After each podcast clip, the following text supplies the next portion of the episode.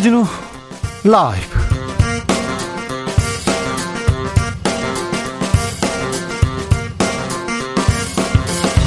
이천이십이년 오월 구일 월요일입니다. 안녕하십니까, 주진우입니다.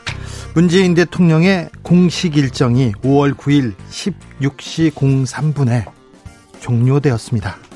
잠시 후 여섯시에 청와대를 걸어 나와서 시민들과 인사를 나누고 마지막 인사를 합니다. 앞서 퇴임 연설에서 위대한 국민과 함께할 수 있어서 영광이었다. 차기 정부에는 남북대화 재개와 비핵화 노력을 해주기 바란다고 밝혔습니다. 문재인 정부 오년에 대해서 정치적 원의 시점에서 짚어봅니다. 이 시각 국회에서는 한동훈 법무장관 후보자의 청문회가 이어지고 있습니다. 한동훈 후보자는 조국 과잉수사는 음모론이다. 조국 수사 사과할 일 아니다. 딸이 감당하기 어려운 공격을 당하고 있다. 이런 입장 밝혔습니다. 시작 전부터 한 후보자에 대한 의혹 쏟아지고 있는데요. 딸의 스펙 쌓기 의혹, 논문 대필 의혹, 배우자 위장 전입 의혹, 농지법 위반 의혹, 조합아파트 딱지거래 의혹 등등등. 한동훈 청문회 여야 입장 자세히 들어봅니다. 윤석열 당선인의 국정수행 기대치, 잘할 것이라는 의견이 과반을 넘어섰습니다. 내일 취임식 앞두고 한덕수 국무총리 후보자 인준 여전히 난항인데요. 결국 국무총리 없이 내각 구성 강행할 것 같습니다. 윤 당선인이 열다섯개 부처 차관 내정자도 발표했습니다. 정부 운영 국 국정 공백 막기 위해서 취임 즉시 발령을 진행하겠다고 했는데요. 윤석열 정부의 취임식과 여론의 목소리, 여론과 민심에서 들여다보겠습니다. 나비처럼 날아 벌처럼 쏜다. 여기는 주진우 라이브입니다. 오늘도 자중자애, 겸손하고 진정성 있게 여러분과 함께하겠습니다. 문재인 정부 오년 마침표를 찍습니다. 지난 오년의 시간, 잘한 점도 있고 아쉬운 점도 있고 잘못한 점도 있고, 여러분은 어떻게 생각하고 계십니까? 떠나는 이에게 그동안 수고했다고 말해주고 싶습니다. 박수 보내주시고요. 새롭게 시작하는 이들에게도 응원 보내주십시오. 새 정부에게 바라는 점도 함께 보내주십시오. 샵 구칠삼공, 짧은 문자 오십원, 긴 문자는 백원이고요. 콩으로 보내시면 무료입니다. 그럼 주진우 라이브 시작하겠습니다.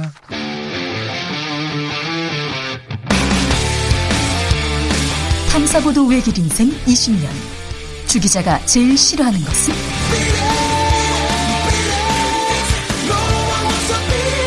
이 세상에서 비리와 부리가 사라지는 그날까지, 오늘도 흔들림 없이 주진우 라이브와 함께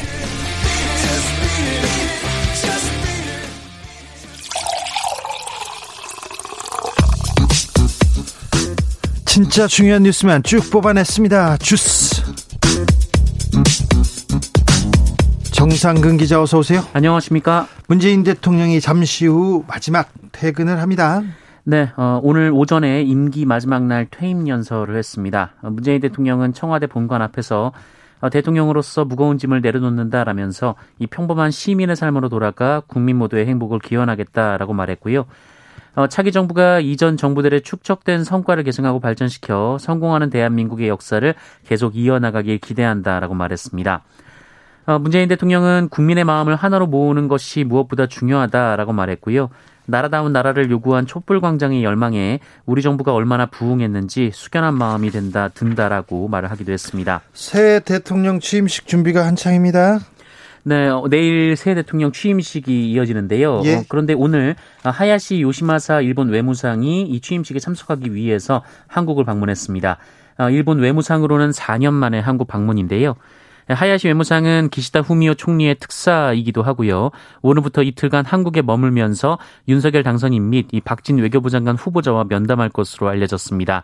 또 기시다 총리의 친서도 갖고 있는 것으로 알려졌습니다. 기시다 총리도 뭐 한마디 했어요? 네, 오늘 일본 기자들과 만나서 한일 간 어려운 문제가 존재하지만 이대로 방치할 수 없다라고 말했습니다. 다만 나라와, 나라와 나라의 약속을 지키는 것을 기본으로 하면서 일본의 일관된 입장에 근거에 대처하겠다라며 기존의 입장을 유지했습니다. 지금 국회에서는 한동훈 법무부 장관 후보자 인사청문회가 열리고 있습니다. 네, 오늘 청문회 시작부터 큰 충돌이 벌어졌습니다. 민주당은 한동훈 후보자가 자료 제출을 하지 않는다라며 강하게 비판을 했는데요. 반면 국민의힘 측은 후보자에게 제출을 요구한 자료는 대부분 제출이 불가능한 황당한 자료다라고 주장했고요. 그리고 민주당 최강욱 의원을 향해서 한동훈 후보자에게 사적 원한을 가지고 있을 가능성이 높기 때문에 청문회에 참여해서는 안 된다라고 주장하기도 했습니다. 여야가 싸우느라고 한동훈 후보자는 한마디도 안 하고 있더라고요. 인사말 하고 그냥 앉아 있더라고요. 네, 어, 오늘 오전에는 상황이 그랬는데요. 어, 한동훈 후보자가 인사말에서 이 민주당이 추진한 검찰 관련 법안을 두고 검수완박은 국민들의 우려가 높다라고 주장하자 이 민주당은 검수완박이라는 용어를 사용한 것은 굳이 싸우겠다는 것이다라고 반발하기도 했습니다. 네, 여러 의혹들이 있었는데 좀 해소가 됐습니까?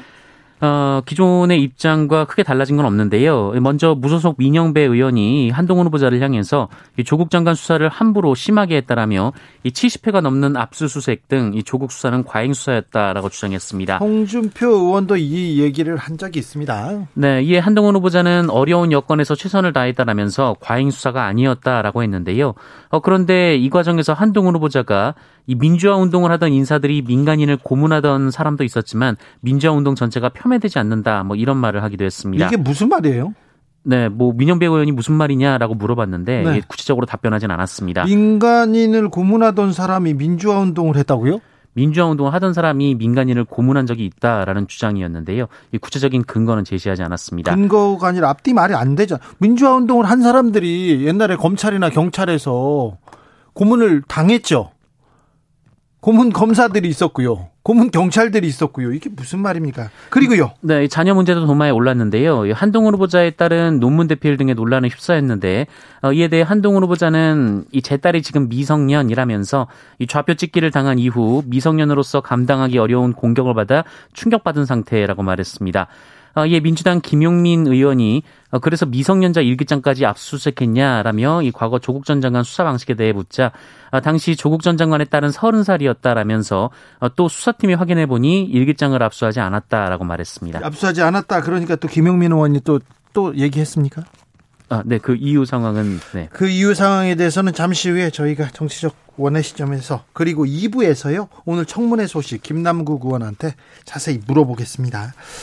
이창양 산업통상자원부 장관 후보자 인사청문회도 있었어요? 네, 이창양 후보자 관련해서는 민주당은 도덕성 관련 의혹을 제기하며 이 공직자로서 자격이 부족하다라고 비판했습니다. 어, 특히 김성한 민주당 의원은 이창양 후보자가 장녀가 취직한 이후에도 이 자녀 명의로 지출된 이 천오백만 원 상당의 신용카드 사용액 등을 이 본인 소득공제 자료로 제출해 과다공제를 받았다 아, 이렇게 지적하기도 했는데요. 이에 대해 이창양 후보자는 연말정산 시스템에서 공제 항목을 확인해야 하는데 제외해야 되는 항목을 미처 넣지 못해 이런 일이 생겼다라면서 이 문제는 세무사와 협의해 정산을 했다라고 해명했습니다.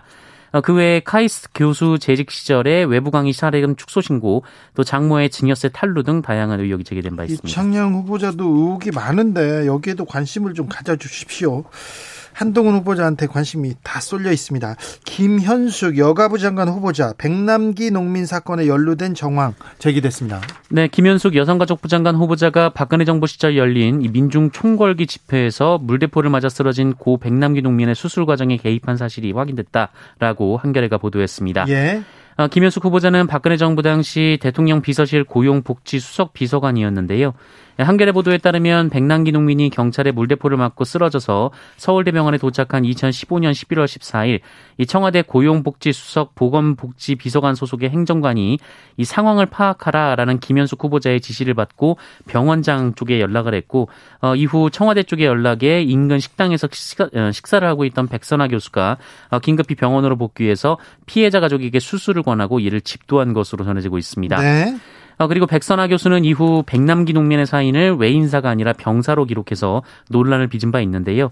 이는 청와대가 백남기 농민의 사인을 은폐하기 위해 전방위로 움직인 과정에 김현숙 후보자가 개입한 것이라고 한겨레는 주장했습니다. 광화문에서 백남기 농민이 물대포에 맞아서 쓰러졌습니다. 쓰러졌는데 바로 서울대병원으로 옮겼습니다. 근데 제가 그 자리에 따라갔습니다. 그래서 가족과 함께 있었는데 가족들이 어, 지방에서 올라오고 어, 계속해서 그 병원 중환자실 앞에서 이렇게 기다리고 있었는데 기다리고 있었는데 주치의가 나와서 주치의가 나와서 장례를 준비하십시오 이렇게 얘기했습니다. 그래서 가족들이 물어봅니다.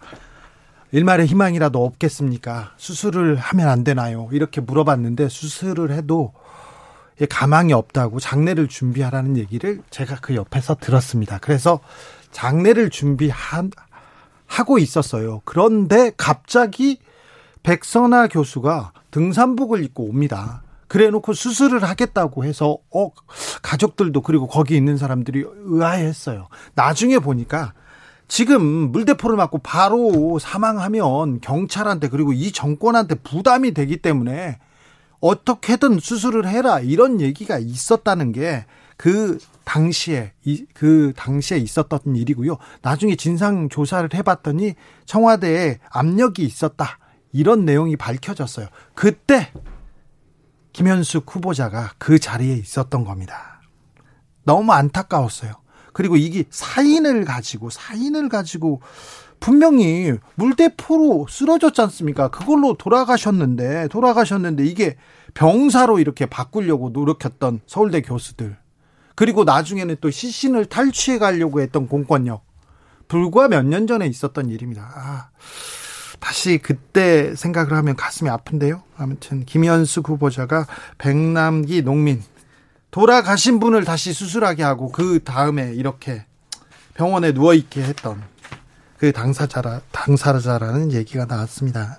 김현숙 후보자 여가부 폐지 입장은 유지하고 있습니다. 네, 김현숙 후보자는 국회 여성가족위원회 서면 질의 답변 과정에서 윤석열 당선인의 여성가족부 폐지 공약에 동의한다라는 입장을 밝혔습니다. 김현숙 후보자는 당선인이 여가부 중심, 여고, 여가부 장관을 중심으로 여가부가 수행하고 있는 기능과 역할 등에 대한 면밀한 검토 그리고 충분한 논의를 거쳐서 폐지를 추진해야 한다고 강조한 걸로 알고 있다라며, 장관으로 임명된 다음에 현장과 소통하고 충분한 의견 수렴을 통해 부처의 새로운 패러다임을 제시하도록 노력하겠다라고 말했습니다. 네, 장관으로 임명된다면 충분한 의견 수렴. 네, 청와대나 윗사람 뜻만 좀 섬기지 말고요. 이렇게 또 국민들의 뜻도 좀 잘 들어주십시오. 임명된다면. 네. 윤석열 당선인이 차관 인사 단행했습니다. 네, 윤석열 당선인은 오늘 새 정부 열다섯 개 부처 스무 개 장관급 차관급 인선을 발표했습니다. 이에 따르면 기획재정부 일 차관에는 기재부 차관보를 지낸 방기선 아시아개발은행 상임이사, 이 차관은 최상대 기재부 예산실장이 내정됐습니다. 네. 외교부 일 차관에는 조현동 유엔 산업개발기구 한국투자진흥사무소 대표, 이 차관은 문재인 정부 시절 비핵화 협상을 주도했던 이도훈 전 외교부 한반도 평화교섭본부장이 지명됐습니다. 통일부 차관에는 김기용 전 대통령 비서실 통일비서관, 국방부 차관에는 신범철 경제사회연구원 원장 겸 외교안보센터장이 각각 내정됐습니다. 이 교육부 차관은 장상현 국무조정실 사회조정실장, 행정안보 차관은 그 찬창섭 행안부 정부혁신조직실장, 이 재난안전관리본부장에는 김성호 행안부 재난관리실장이 지명됐고요. 이 문화체육관광부 일 차관에는 전병극 전 문체부 문화예술정책실장, 이 농림축산식품부 차관에는 김인중 농림부 차관보 등이 내정됐습니다. 장관 차관 인사 이렇게 쭉 보면 엠비라인에 귀한 그 특별히 뉴라이트 소속됐던 분들이 많이 있고요. 그다음에 검찰 인맥의 약진, 특별히 윤석열 총장을 모셨던 사람들이 이렇게 많나 이렇게 했는데 차관급 인사에서도 또 보입니다. 이 부분에 대해서는 저희가 좀 집중적으로 좀 분석해서 알려드리겠습니다. 어, 어제였죠? 이재명 민주당 상임고문이 인천 계양을 출마를 공식 선언했어요. 네, 이재명 민주당 상임고문은 어제 인천 계양산에서 보궐선거 출마를 공식 선언했습니다. 이재명 고문은 조기 복귀는 자신도 부정적이었지만 대선 패배로 민주당이 어려움에 처한 만큼 이 대선 후보였던 자신이 책임을 지고 국면 전환을 이끌기 위해 출마를 결정했다라고 밝혔습니다. 또 정권 심판이라는 의제는 지난 대선에서 이미 끝났다며 이번 선거에서는 유능한 일꾼인 자신과 민주당을 선택해달라라고 호소했습니다. 또한 윤석열 대통령 당선인 처가의 경기 양평 공흥지구 특혜 의혹, 그리고 원희룡 국토부 장관 후보자의 제주 오등봉 사업 특혜 의혹을 언급하면서 역공에 나서기도 했습니다. 안철수 인수위원장은 분당갑 뭐 출마를 선언했고요. 아, 북한이 에스엘비엠 발사했다고요? 네, 대통령 취임식과 한미 정상회담을 앞둔 상황에서 북한이 지난 토요일 무력 시위를 했습니다. 토요일 오후 두 시 칠 분쯤 함경남도 심포 해상에서 미사일이 발사됐는데요. 이 잠수함 발사 탄도미사일 에스엘비엠으로 추정되고요. 이 비행거리는 육백 킬로미터, 고도는 육십 킬로미터 정도로 알려졌습니다. 북한의 에스엘비엠 발사는 지난해 시월 이후 일곱 달 만인데요. 이 당시 북한이 처음으로 잠수함에서 시험 발사를 했었는데 네. 이번에도 잠수함에서 시험 발사를 한 것으로 보입니다. 핵실험할 것이다. 계속 정황 나오고 있습니다. 네, 어, 이번엔 다음에는 칠 차 핵실험이 될 것으로 보인다라는 미 국무부의 어, 예상이 나왔습니다. 미 국무부는 북한이 칠 차 핵실험을 준비하고 있는 것으로 보이며 이달 중으로 준비가 완료될 것으로 보인다라고 밝혔습니다. 미 국무부는 이런 정보를 파트너 국가들과 공유할 것이다 라고 말하기도 했는데요. 이 바이든 미국 대통령은 한국과 일본 순방을 통해서 이 동맹, 동맹국에 대한 안보 강화와 협력을 강조할 것으로 예상이 되고 있습니다. 고발 사주 관련해서 검찰에서 증거를 인멸했다는 주장 제기됐습니다. 네, 얼마 전 공수처가 이 주요 피의자인 손준성 검사를 재판에 넘긴 바 있는데요. 어, 그런데 공수처는 이 손준성 검사가 야권에 몰래 넘겼다는 그 문제의 고발장을 누구의 지시로 누가 작성했는지는 확인하지 못했다라고 밝힌 바 있습니다. 어, 그러면서 윤석열 당시 검찰총장 등을 무혐의 처분했는데요. 어, 그런데 공수처는 그렇게 확인하지 못한 이유는 이 검사들이 증거인멸을 했기 때문이다라고 주장했습니다. 예. 이 공수처는 고발 사주 의혹이 처음 보도된 날 이 대검 수사정보정책관실 임모 검사가 하드디스크를 교체했고 오 일 뒤에는 텔레그램과 카카오톡 대화 내역도 모두 삭제했다라고 밝혔고요. 또 열흘 뒤에는 동료 검사와의 통화 내역 그리고 텔레그램 비밀 채팅방을 삭제했고 십일월 이 수사정보정책관실 컴퓨터를 압수수색했을 때는 이미 모든 기록이, 기록이 다 지워져 있었다라고 밝혔습니다. 손준성 검사가 뭐 협조를 안 했지 않습니까? 하나도. 네. 수사 과정에서 휴대전화 잠금 해제에도 협조하지 않았다. 이 공수처는 이렇게 주장했고요. 또 의혹이 보도된 이후 텔레그램을 원격으로 탈퇴했다라고도 주장했습니다. 그리고 뭐 검찰, 검찰 그리고 공수처 조사에 응하지 않고 병원에 입원하고 그랬었죠. 네. 하지만 해당 검사는 반박했는데요. 그 임모 검사는 그런 사실이 없다라고 밝혔습니다. 없다고요? 네. 없어졌는데 지우지 않았다고요? 네. 그 교체하거나 뭐 휴대전화, 텔레그램 비밀번호도 모두 제공했다라고 밝혔습니다. 아니 근데 지, 이게 그 보도에도 나왔었잖아요. 이미 이미 나왔었던 내용인데 또 검사들은 또 아니라고 합니까? 네. 어, 대단합니다. 일단 부인한다. 일단 병원에 간다. 일단 조사받지 않는다. 일단 지운다. 핸드폰 분실한다. 이게 검사들이 다 알려줬어. 범죄자들이 다 이 검사 따라하기 할 것 같아요. 아, 예전에 제가 검찰 수사, 수사받는 법에 대해서 책을 쓴 적이 있었어요. 그래서 억울한 사람은 이렇게 이렇게 음, 형사적으로 이렇게 방어를 할 수 있는 방어법에 대해서 얘기해놨는데 어, 좀 다시 써야 될 것 같아요. 검사식으로 하면. 근데 일반인이 이렇게 검사식으로 무리하게 이렇게 지우지 않습니까? 증거인멸로 또 잡혀갑니다. 네. 그리고 그 검사가 부르는데 안 가지 않습니까? 그럼 두 번 안 부르면 긴급 체포돼가지고 구속영장 청구됩니다. 아, 이건 또 그 절대 추천하지 않는 방법입니다. 코로나 상황 어떻습니까? 네, 오늘 신규 확진자 수는 이만 육백일 명입니다. 주말 검사 건수 감소 영향으로 어제보다 이만여 명 정도 줄었습니다만 이 지난주 월요일에 발표된 확진자 수와 비교하면 오백여 명이 많아서 감소세가 좀 꺾인 모양새입니다. 자, 지금 코로나가 막 줄어들지 막 줄어드는 건 아니라는 거 한 번 더 생각하셔야 됩니다. 네, 다만 지난주는 주중에 휴일이 하루 있었기 때문에 이 상황은 좀 더 지켜봐야 할 것으로 보입니다.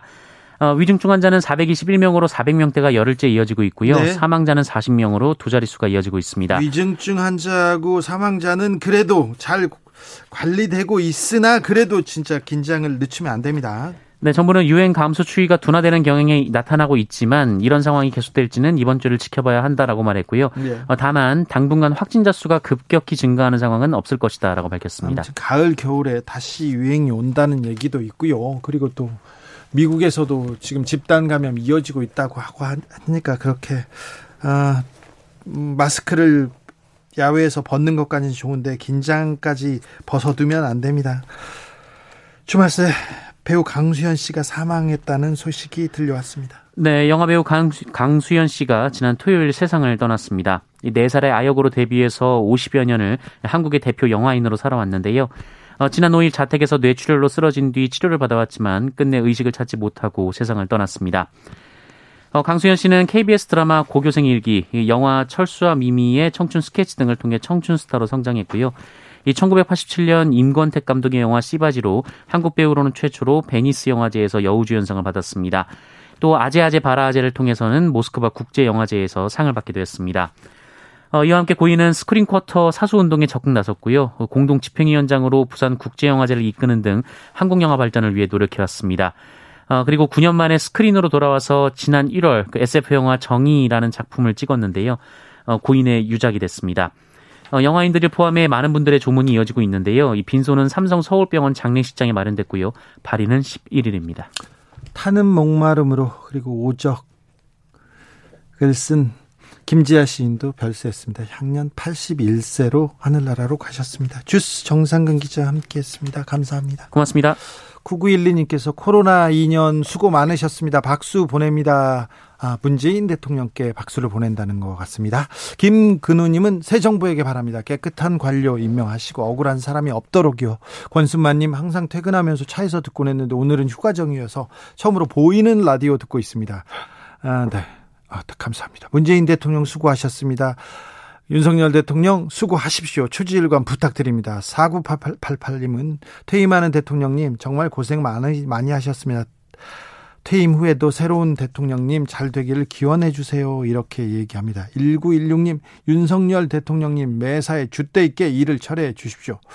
밀실 행정은 싫습니다. 지켜보고 있겠습니다. 줏대 있게. 네, 주문하셨습니다. 교통정보센터 다녀오겠습니다. 임초희 씨.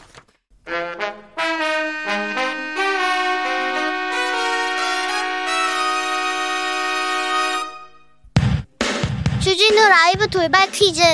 오늘의 돌발 퀴즈는 객관식으로 준비했습니다. 문제를 잘 듣고 보기와 정답을 정확히 적어 보내주세요. 윤석열 대통령 당선인 취임식인 내일 청와대가 국민에게 개방됩니다. 관람객들은 대통령 집무와 외빈 접견에 사용됐던 청와대 본관, 외국 귀빈들에게 우리나라 가옥 양식을 소개하거나 의전 행사 등에 사용된 상춘제, 역대 대통령들의 기념식수가 있는 녹지원뿐만 아니라 이곳도 둘러볼 수 있는데요. 대규모 회의와 외국 국빈들을 위한 공식 행사를 열었던 건물인 이곳의 이름은 무엇일까요? 보기 드릴게요. 일 번 영빈관, 이 번 대사관. 다시 들려드릴게요. 일 번 영빈관, 이 번 대사관. 샵 구칠삼공 짧은 문자 오십 원, 긴 문자는 백 원입니다. 지금부터 정답 보내주시는 분들 중 추첨을 통해 햄버거 쿠폰 드리겠습니다. 주진우 라이브 돌발 퀴즈 내일 또 만나요.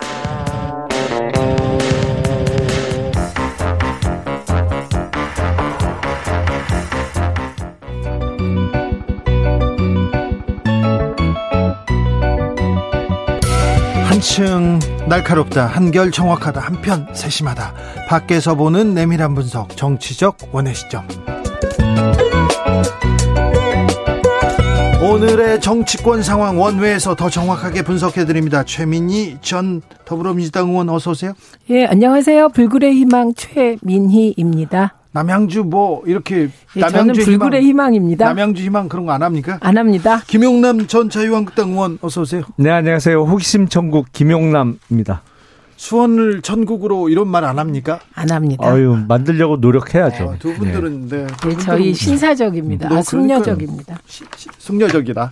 좋네요. 숙녀 기간을 갖겠습니다. 좀. 자, 지금 국회에서는 한동훈 장관, 법무부 장관 후보자 청문회 열리고 있는데요. 공방 이어갑니다. 오늘 청문회 어떻게 보셨어요, 최민희 의원님? 음, 저는 뭐 이게 안 끝났으니까 평가하긴 좀 그런데 네. 제가 궁금한 게 있어서. 예.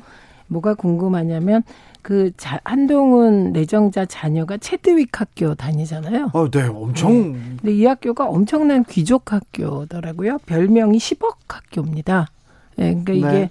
유치원부터 고등학교 졸업하면 십억 든다는 건데. 중고등학교 한 해 학비가 사천사백만 원. 그러니까 이게 네. 국내 그 소위 자사고 등이 귀족 학교라고 비판받을 때 그게 한 해 학비가 천만 원인데 비하면 네 배고요.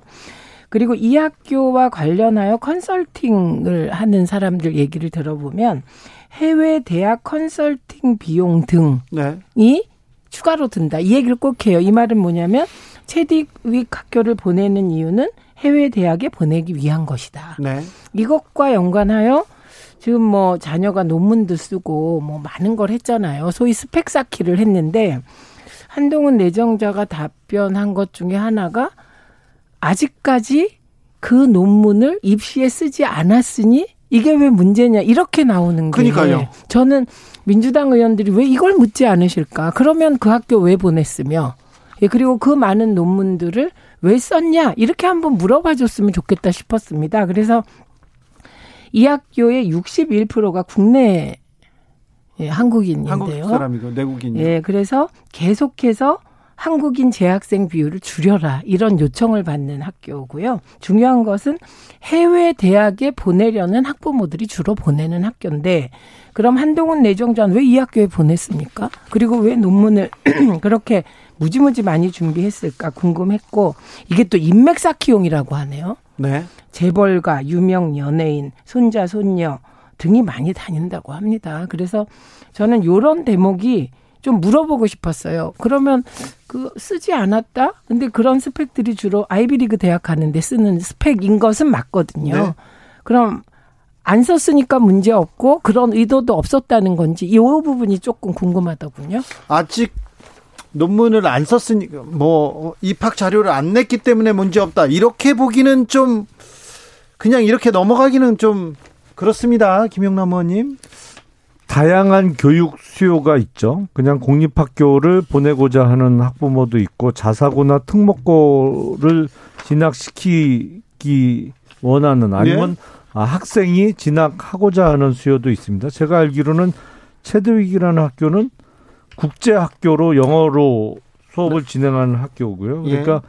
입학 요건이 외국인 학교하고 국제학교는 아마 좀 틀릴 거예요. 네. 외국인 학교는 외국 국적자나 아니면 외국에 일정 기간 이상을 살았던 학생들로 입학 자격이 제한이 되고 국제학교는 아마 그런 입학 자격은 제한되지 않는 거로 알고 있습니다. 다만 학비는 좀 비싸죠. 근데 국내에서 살면서 어, 여기서 교육을 받은 학생 중에 미국의 아이비리그나 아, 해외 유수대학을 진학하는 사람이 많이 나오면 더 좋은 거 아닌가요? 아니 그게 나쁘다고 하는 네. 건 나쁜 뜻이 아니고. 그리고 그런 대학에 입학하기 위해서 스펙을 쌓는다. 국내에 좋은 학교를 가기 위해서도 여러 가지 스펙을 요구하고 있죠. 그래서 아닙니다, 그 스펙을 그냥. 만들어내는 과정에서 이런저런 음, 어 그. 지난번 조국 전 장관의 경우에 이제 그 과정에서 뭐 허위 인턴 경력이라든지 이런 게 문제가 됐던 건데 저는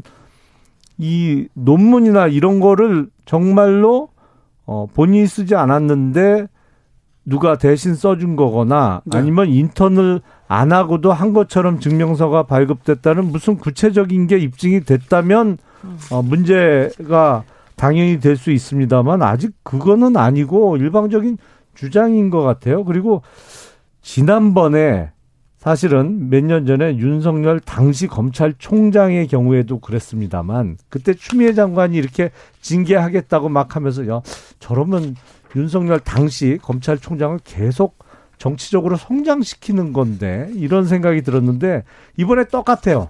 한동훈 후보자를 거의 지금 다음 차기에 정치적인 거물로 성장을 시켜주고 계십니다. 민주당 쪽에서. 예, 뭐. 검사가 두 번 연달아 대통령 될 거다라는 얘기를 하고 싶으신 건가요? 아니 아니요 그런 게 아니고 정치적인 성장을 시켜주고 계신 거죠. 그게 입장이 달라요. 지금. 그때 야당 여당인데 무슨 여당이 그렇게 됩니까? 그건 그렇고 일단은 이게 하나의 근거는 나왔죠. 케냐의 케냐의 어떤 분이 내가 써줬다. 네. 그래서 대필은 어느 정도 정황상 나왔다고 볼 수 있고요. 네. 그다음에 김근식 씨가 이분은 뭐 그 친윤 스피커 대표적인 친윤 네. 스피커인데 이분이 한동훈 딸 스펙 쌓기 저도 몰랐던 세상이다. 예, 그리고 이게 조국 전 장관과 빗대서 이게 아버지와 혹은 엄마와 아빠 찬스 엄마 찬스로 어, 권리와 특권을 가지고 있는 점은 송구하다. 예, 이런 요지 얘기를 했는데 사실 그런 비싼 대학 한동훈 그 내정자 딸이 돈 벌어서 가는 거 아니잖아요. 아빠 찬스, 엄마 찬스잖아요. 최소한 그런 부분에 대해서는 좀 죄송한 마음이라도 갖고 이게 말하자면 일반 서민들의 생활과 동떨어진 그들만의 세상에 살고 있는 한동훈 내정자와 한동훈 내정자의 딸 이건 사실인 것 같습니다. 그래서 이건 김근식 씨가 이런 요지의 얘기. 예, 요지의 얘기를 했는데 진중권 씨도 비슷한 얘기를 예, 비슷한 했고요. 비슷한 얘기를 했습니다. 그래서 이게 예를 들면 음, 아직 대학을 안 갔기 때문에 쓰여지지 않은 건데, 중요한 건 그 한동훈 내정자의 딸의 사촌들이 똑같은 스펙, 그죠? 거의 비슷한 스펙을 쌓아서 아이비리그를 갔고, 한동훈 내정자의 딸이 그 길을 갈 것으로 예측되죠. 그렇기 때문에 저는 뭐 이 부분에 대해서 한동훈 내정자가 이렇게 저렇게 말을 뭐 해봐야, 이건 뭐 서민과 동떨어진 그들만의 세상에 사는 한동훈 내정자와 엄마 찬스, 아빠 찬스로 십억 귀족 학교로 불리는 그 국제학교에 다니는 딸, 그리고 그 과정에서 엄마 찬스, 아빠 찬스로 많은 논문을 쓰지 않았겠습니까? 왜냐하면 케냐에 있는 대필자에게 돈을 따님이 벌어서 주지는 않았을 거 아닙니까? 그 돈은 누가 얼마를 줬는지도 굉장히 궁금해서, 저는 그리고 약탈적 논문, 돈만 내면 논문 실어주는 곳에도 냈다고 하는데, 민주당 의원들께서 좀 그런 걸 조목조목 물어봐 주셨으면 좋겠다. 케냐 대필자에겐 얼마 주셨습니까? 이렇게요. 저는 한국 학생, 궁금합니다.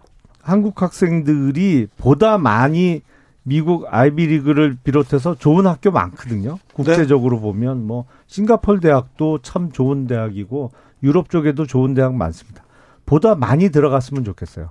그리고 거기서 한 걸음 더 나아가서 거기서 미국이나 아, 이런 데서 대학을 나왔으면 이 비자 문제도 우리나라 정부에서 좀 노력을 해서 그 나라에서 취업까지 하는 학생들이 보다 많이 나왔으면 좋겠습니다. 그래서 예, 저... 거기서 오 년이 됐든 십 년이 됐든 충분한 경험을 쌓고 그 나라에서 정착을 해도 좋고, 아니면 그 커리어를 들고 한국에 와서 또 한 몫을 해줬으면 좋겠고요. 아니, 저도 그렇게 생각합니다. 그런데 뭐... 연간 사천사백만 원의 학비와 컨설팅을 고려하면 거의 연간 일억이 들 거라고 예측되는 학교에 학교를 보낼 수 있는 학부모들의 상대적 박탈감을 고려하면 이런 대안 정도는 제시하셔야죠. 의원님, 이건 별건데 어, 국가에서 저소득층 자녀에게도 연간 일억씩 지원해서 어, 외국 대학 갈 수 있게 유치원부터 대학까지 십억씩 좀 지원해라.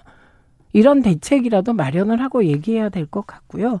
그래서 어, 이 귀족 학교에 다닌다는 것, 그리고 그것이 상대적 박탈감을 준다는 것, 아마 논문과 많은 경력을 쌓는 과정에서, 스펙을 쌓는 과정에서 엄마 찬스와 아빠 찬스가 네. 작용했다는 것은 부정하기 어렵지 않을까 싶습니다. 글쎄요. 뭐 그 지금도 어 해외 유수의 대학, 좋다는 대학에 들어가면 이런저런 장학금을 꽤 많이 받을 기회들이 이, 있습니다. 사실은 뭐 삼성 쪽에서 하는 장학금도 있고, 어느 독지가가 일조 이상을 출연해서 만든 장학재단도 있고요. 근데 지금 최 의원님 말씀하시는 거는 그 들어가기 자체가 힘드니까, 그러면 어 대학의 입학 허가서를 받기 전 단계까지 국가적인 지원이 필요한 거 아니냐. 근데 그렇게 되면 싱가포르식으로 가야 돼요. 싱가포르 같은 경우가 우리로 따지면 초등학교 사 학년 때 시험을 칩니다. 네. 그래갖고 우수 집단을 정말 소수를 딱 모집을 해요. 그래갖고 그 우수 집단은 그 다음부터 거의 전액 국가에서 지원을 해갖고 네. 다 키워주거든요. 자, 이게 음. 교육 방법에 대, 방법은 좀 나중에 얘기하겠습니다. 네. 저는 좀 민주당 의원들이 이 고등학생이 반독점법, 국가 채무, 그리고 분쟁 이후의 교육과 보건 의료 개선 방향, 이런 논문을 썼어요. 논문을 썼는데 이걸 고등학생이 쓰진 않았을 거 아니에요. 어떤... 아니요, 요새 고등학생들 그 정도 논문 쓸 수 있어요. 아니, 중요한 거는 대필해줬다는 어. 케냐 사람이 어. 나선 겁니다. 고등학생이 네. 이 정도 쓰면 네, 그거는... 천재소녀로 임명해가지고 지원해줘야죠. 그럼. 아니, 지금 그러니까 이게 지금 전 언론의 보도, 보도 태도가 대단히 문제라고 생각합니다. 케냐 대필자가 나섰으면 집중 취재하셔야 된다고 생각 들고, 그리고 하나 팩트체크할 게, 지금 대한민국 수시 입학 제도에서 학교 외의 수상 실적 등은 이게 더 이상 참고 자료를 낼 수가 없습니다. 그리고 참고되지도 않고요. 조민 양의 경우는 이천팔 년 거를 이천십구 년에 판 겁니다. 그러니까 뭐 이건 좀 시대착오적인 검증이었다고 저는 생각합니다. 칠이공육 님께서 중삼 엄마입니다. 비평준화 지역은 좋은 고등학교를 가기 위해서 중학교 때부터 점수 관리 필요합니다. 음. 수행평가 수준도 대학교 논문 수준입니다. 대한민국 입시제도의 문제점입니다. 고입도 대, 대입도 유유 이렇게 얘기했습니다. 아, 이 문제는 여기까지 하고요. 음, 지방선거 얘기로 넘어갈게요. 민주당 민주당 상임고문 이재명 상임고문이 인천 계양으로 갔습니다. 음. 어떻게 보셨습니까? 사실은 그 국회의원의 어떤 불체포 특권이나 이런 것을 이용하기 위한 방탄 출마 아니면 방탄 조끼를 입기 위한 출마 아니냐라는 의구심이 많이 있는데 이름 타당한 그 의문 같아요. 아니 출구 출 출마하면 안 됩니까? 명분이 없잖아요. 더군다나 그 중량급의 정치인이 어떤 정치적 행보를 하는 데 있어서는 명분이 있어야 되는데 네? 아, 말 그대로 대장동 사업이 이재명 전 후보의 최대 치적이라면서요. 근데 대장동을 품고 있는 분당 갑에 보궐선거가 같은 날 실시돼요.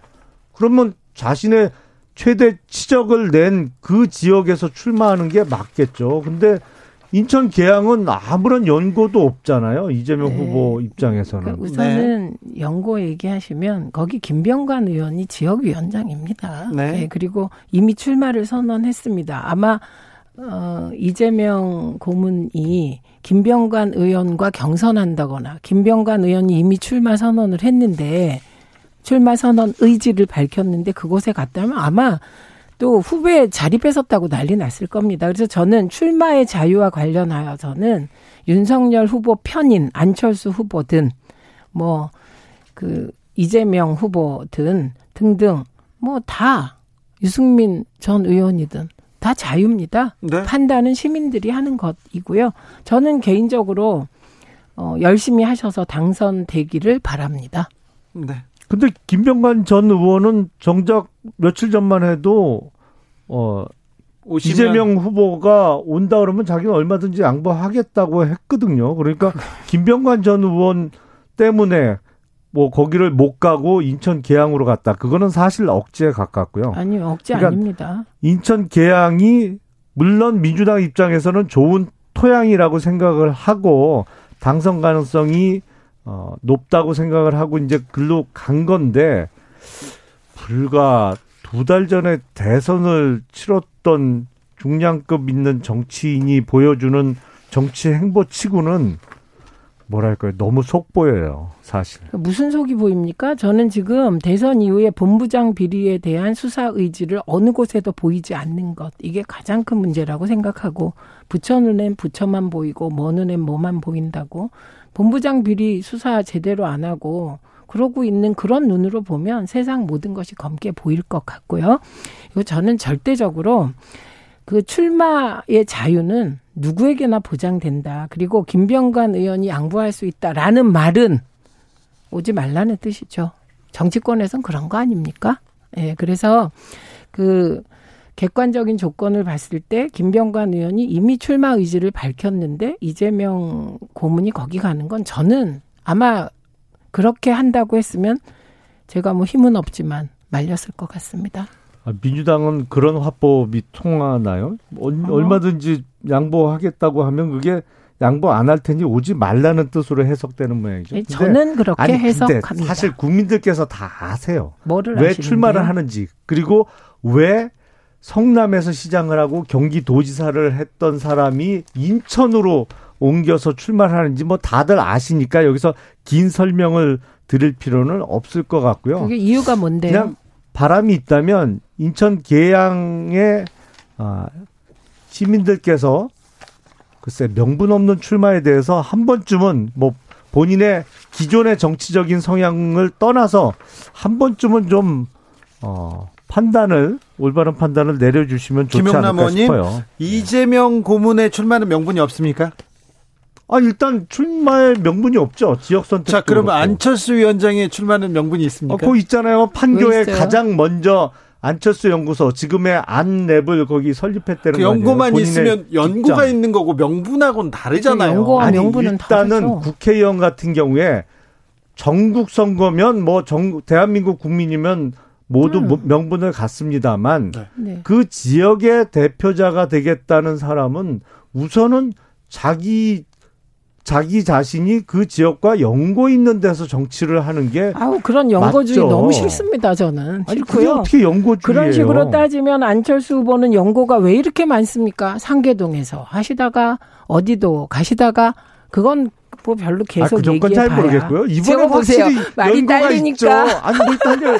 거기 그러면, 자기가 설립한 회사가 거기 있는데. 아니 그럼 그 설립한 회사 있으면 진짜 가면 안 되죠. 왜요? 이해충돌이잖아요. 이해충돌 소지가 있습니다. 그래서 가면 더 안 됩니다. 알겠습니다. 아니, 단체장도 아닌데요. 김대중 어머, 대통령이 김대중 대통령이 강원도 인제에서 보궐선거로 당선됐었는데요. 그냥 지나갈게요.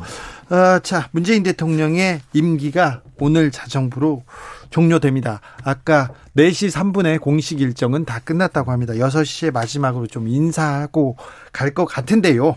어, 오늘 퇴임 관련 퇴임 관련해서 기자회견도 기자회견 아니었죠. 연설도 있었습니다. 잠시 듣고 갈까요? 저는 위대한 국민과 함께 성공하는 대한민국 역사에 동행하게 된 것이 매우 자랑스럽습니다. 위대한 국민과 함께 할 수 있어서 정말 영광이었습니다. 다음 정부에서도 성공하는 대한민국의 역사를 계속 이어나가길 기대합니다. 국민의 마음을 하나로 모으는 것이 무엇보다 중요합니다. 선거 과정에서 더욱 깊어진 갈등의 골을 메우며 국민 통합의 길로 나아갈 때 대한민국은 진정한 성공의 길로 더욱 힘차게 전진할 것입니다. 문재인 정부 오 년 어떻게 평가하십니까? 김용남 의원님. 오 년 내내 사실은 억지 주장을 들어야 했습니다. 억지였다요? 시작부터 최저임금을 왕창 올리면 국민이 잘 살게 된다는 소위 소득주도 성장. 어느 경제학 교과서에서도 볼 수 없는 그 부작용이 이제 나타나고 있죠. 이미. 아니, 그, 그, 그걸로 그리고, 지금.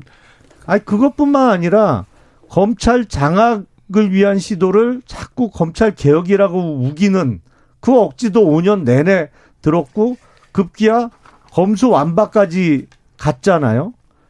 더군다나 아, 남북관계에 있어서는 참담하죠. 사실은 문재인 정부 들어서 북한의 핵 개발이 거의 완성 단계에 이르렀고 또 그 핵탄두를 실어 나를 수 있는 대륙간 탄도 미사일 아이씨비엠도 거의 이제 막바지까지 왔는데. 자, 김용남 의원님. 네. 너무 비관적으로 부정적으로 말고 자, 그럼 잘한 점도 하나 짚어 주세요. 잘한 점요? 네. 광고는 잘하셨죠. 아이고. 그 최민희 정말 나라다운 나라를 만들고 예, 물, 지금 물러나시는 거고 그것은 지지율이 증명해 줍니다. 한 여론조사, 그러니까 계속되는 여론조사에 많은 것이 당선자보다 퇴임하는 대통령 지지율이 더 높은 조사들이 있는 것이 증명해 주고 있고요. 그리고 이명박, 박근혜 두 대통령으로 나라의 기틀이 무너지고 기강이 무너지고 이런 상황에서 정말 인수위도 없이 집권하셔서 남북 간의 군사적 충돌로 인한 인명피해가 하나도 없었다. 이것만으로도 대단한 업적이라고 생각합니다. 그리고 최저임금을 박근혜 대통령 수준으로도 사실은 못 올린 것 같은데. 올리지 못했어요. 예, 예. 그런데 어, 그럼에도 불구하고 어, 지금 마지막에 나 최근 나온 걸 보면 어쨌든 소득 불평등은 줄었습니다. 그런데 자산 불평등은 커졌죠. 이 부분이 문제였다고 생각하고 그리고 검찰 장악이라는 말을 하는 게 참 웃기는 게 진짜 검찰 장악했다면 조국 전 장관 가족이 저렇게 됐겠습니까? 저는 문재인 정부 때처럼 검찰이 검찰 천국이었던 때도 없는 역설의 아이러니였다고 오히려 생각합니다. 그리고 무엇보다 세계가 인정한 코로나십구 방역은 그건 문재인 정부뿐만 아니라 아, 정말 대한민국 국민이 얼마나 위대한지를 지금 세계는 인정하고 있는데 대한민국 내부의 일부 보수 언론과 국민의힘만 인정하지 않고 있는 게 대단히 안타깝습니다. 오늘이 이제 오 년 문재인 정부 임기의 마지막 날인데 이 마지막 날까지 억지를 들어야 됩니다. 사실은 방금 말씀하신 대로 최저임금 인상 폭을 보면 오 년을 평균 내보면 박근혜 정부보다도 적었다. 맞아요. 그런데 네. 취임해갖고 첫 해하고 둘째 해에 삼십삼 퍼센트로 올렸잖아요. 경제적으로 큰 충격만 빵 주고 나서, 그래서 자영업자들이 더 이상 고용하기 힘든 구조를 만들어 놓고 나서 그다음부터 정, 경제적 충격을 너무 세게 줘서 힘들어져서 그다음부터 찔끔찔끔 올린 거예요. 아닙니다. 이렇게 할 거면 왜 그렇게 했냐고요. 차라리 매년 육 퍼센트 까먹으셨어. 내지 팔 퍼센트의 인상을 통해서 점차적으로 임금을 끌어올렸으면 경제적인 충격도 덜 주면서 실질적으로 근로자들의 임금도 올릴 수 있었는데, 처음에 무리하게 정말 무식하면 용감하다고 어떻게 첫 두 해, 처음 두 해 그렇게 많이 올려갖고 충격만 주고 실질적으로 근로자들에게 임금 상승도 결과적으로는 적게 돌아갈 수밖에 없는 구조를 만들었거든요. 결과적으로 어, 박근혜 전 대통령 때보다 못 올린 이유는 코로나십구 때문이었습니다. 네. 그래서 저는 우리가 어떤 사실을 분석할 때 사실을 기초해서 해야 되기 때문에 어, 만약에 코로나십구 상황이 오지 않았다면 저는 더 좋아졌을 거라고 생각합니다.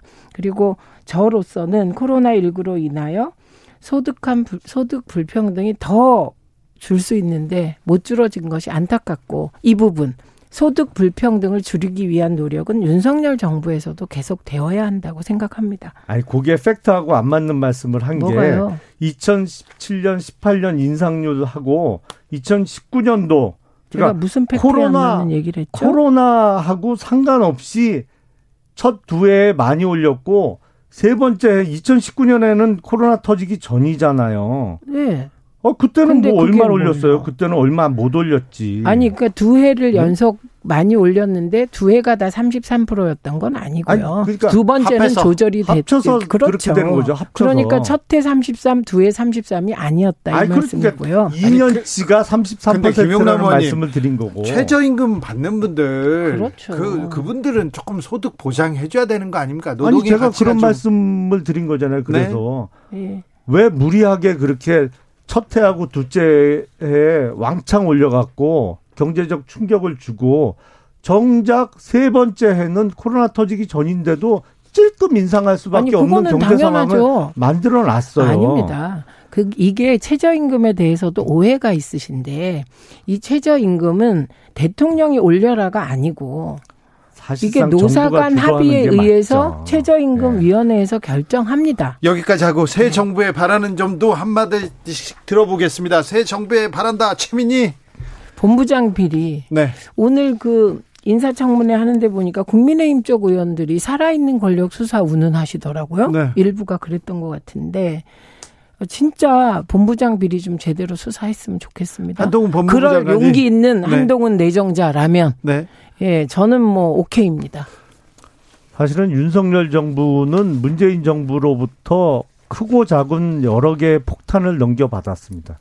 경제적으로만 봐도 문재인 정부 임기 후반부에 거의 매달 한국은행 통제로 확인이 됩니다만, 광의통화라고 하는 엠투가 매달 사십 조씩 늘어났어요.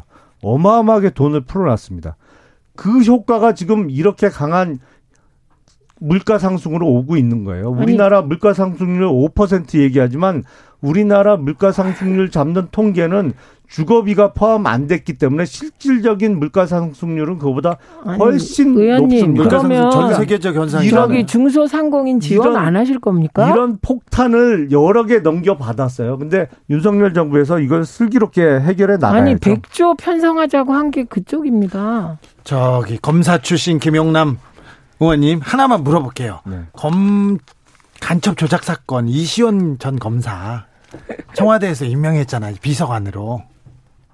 그건 어떻게 생각하세요? 그거는 기소된 분이 증거 불충분으로 무죄가 났던가? 아니 그 그것도 다 조작한 건 확인됐습니다. 이건 좀 곤란하시죠? 아니 이시원 당시 검사가 증거를 조작한 게 입증이 됐으면 벌써 사법 처리가 됐겠죠. 아니 주, 증거를 아니요. 조작한 거 국정원에서 조작한 걸 갖다가 재판에서 계속 하다가. 음. 그래서 무죄 났어요. 아니, 그러니까 그리고 또 하나 검사가 검찰에서 검찰에서 네. 그 징계 받았잖아요. 아니, 기소는 안 됐잖아요. 지, 기, 기소는 아이고. 안 됐어. 검사들이 아니, 하는 의원님, 거잖아요, 기소를. 이거를 인정 안 하는 건 너무하고. 아니, 그러니까 그다음에 평강공주 증거, 쓴 분. 자꾸 증거 조작이라고 말씀하시니까 마치 증거 아, 그 조작에 조작된 겁니다. 공범처럼 자꾸 말씀을 하시는데 제가 알기로는 그건 아니에요. 에이, 아, 그러니까 너무 팔이 아니고. 안으로 굽으세요. 아니 제가 아이, 이시원, 아무리 검사 출신이라도 그렇지. 검사 같이 근무도 해봤는데 정말 착하고 일 열심히 하고. 좋은 검사. 착하고 일 열심히 해서 간첩 조작 사건. 아니라니까요. 자, 김용남, 최민희 감사합니다. 고맙습니다. 예, 고맙습니다. 네.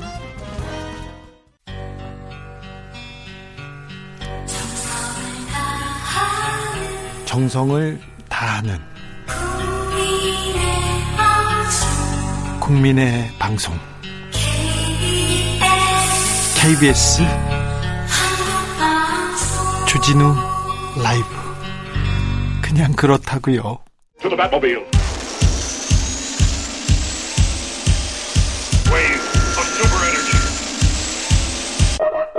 주 기자의 일 분.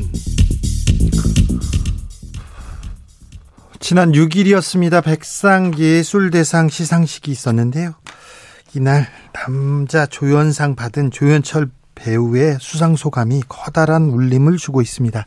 잠시 듣고 오시겠습니다. 아빠가 지금 보고 있을지 모르겠는데 그 아빠가 눈을 조금만 돌리면 마당 창밖으로 빨간 꽃이 보이잖아. 그거 할머니야. 할머니가 거기 있으니까 아빠가 무서워하지 않았으면 좋겠고 죽음이라는 게 나는 그렇게 생각하는데 그냥 단순히 존재 양식에 변화인 거잖아. 작년 한 해 동안 내 첫 장편 영화였던 너와 나라는 작품을 찍으면서 나는 분명히 세월호 아이들이 여기에 있다는 거를 느낄 수 있었어. 그리고 그 영화를 준비하는 육 년이라는 시간 동안 나에게 아주 중요했던 이름들 박길래 선생님, 김용균 군, 변희수 하사. 음, 세월호, 세월호 아이들이 거기에 있다고 생각했었어, 확신했었어. 네, 저도 그런 적이 있었는데 여러분께서는 어떤지. 박길래 선생님은 우리나라 처음으로 공해병 환자로 인정받은 분이시고요. 그리고 또 조현철 배우가 말했던 김용균 군은 태안화력발전소 컨베이너 벨트에 끼어 숨진 청년 노동자, 변희수 하사는 성소수자라는 차별에 맞서다 세상을 떠난 트랜스젠더 군인, 이영택 군은 학교폭력에 맞서다 피해를 본 학생입니다. 조현철 배우는 드라마 디피에서 군 선임병 폭력을 견디지 못해서 탈영한 후 비극적 최후를 맞는 인물을 연기했었죠. 네. 조현철 배우님의 바람대로 죽음과 이별 그리고 차별과 혐오를 넘어섰으면 합니다. 무서워하지 말고 아름답게 잘 보냈으면 합니다. 그게 어려워요. 그게 어렵다고요. 내일부터 우리나라는 그렇게 되길 바라보겠습니다. 지금까지 주기자의 일 분이었습니다. 정치 피로, 사건 사고로 인한 피로, 고달픈 일상에서 오는 피로. 오늘 시사하셨습니까? 경험해보세요. 들은 날과 안 들은 날의 차이. 여러분의 피로를 날려줄 저녁 한 끼 시사 주진우 라이브.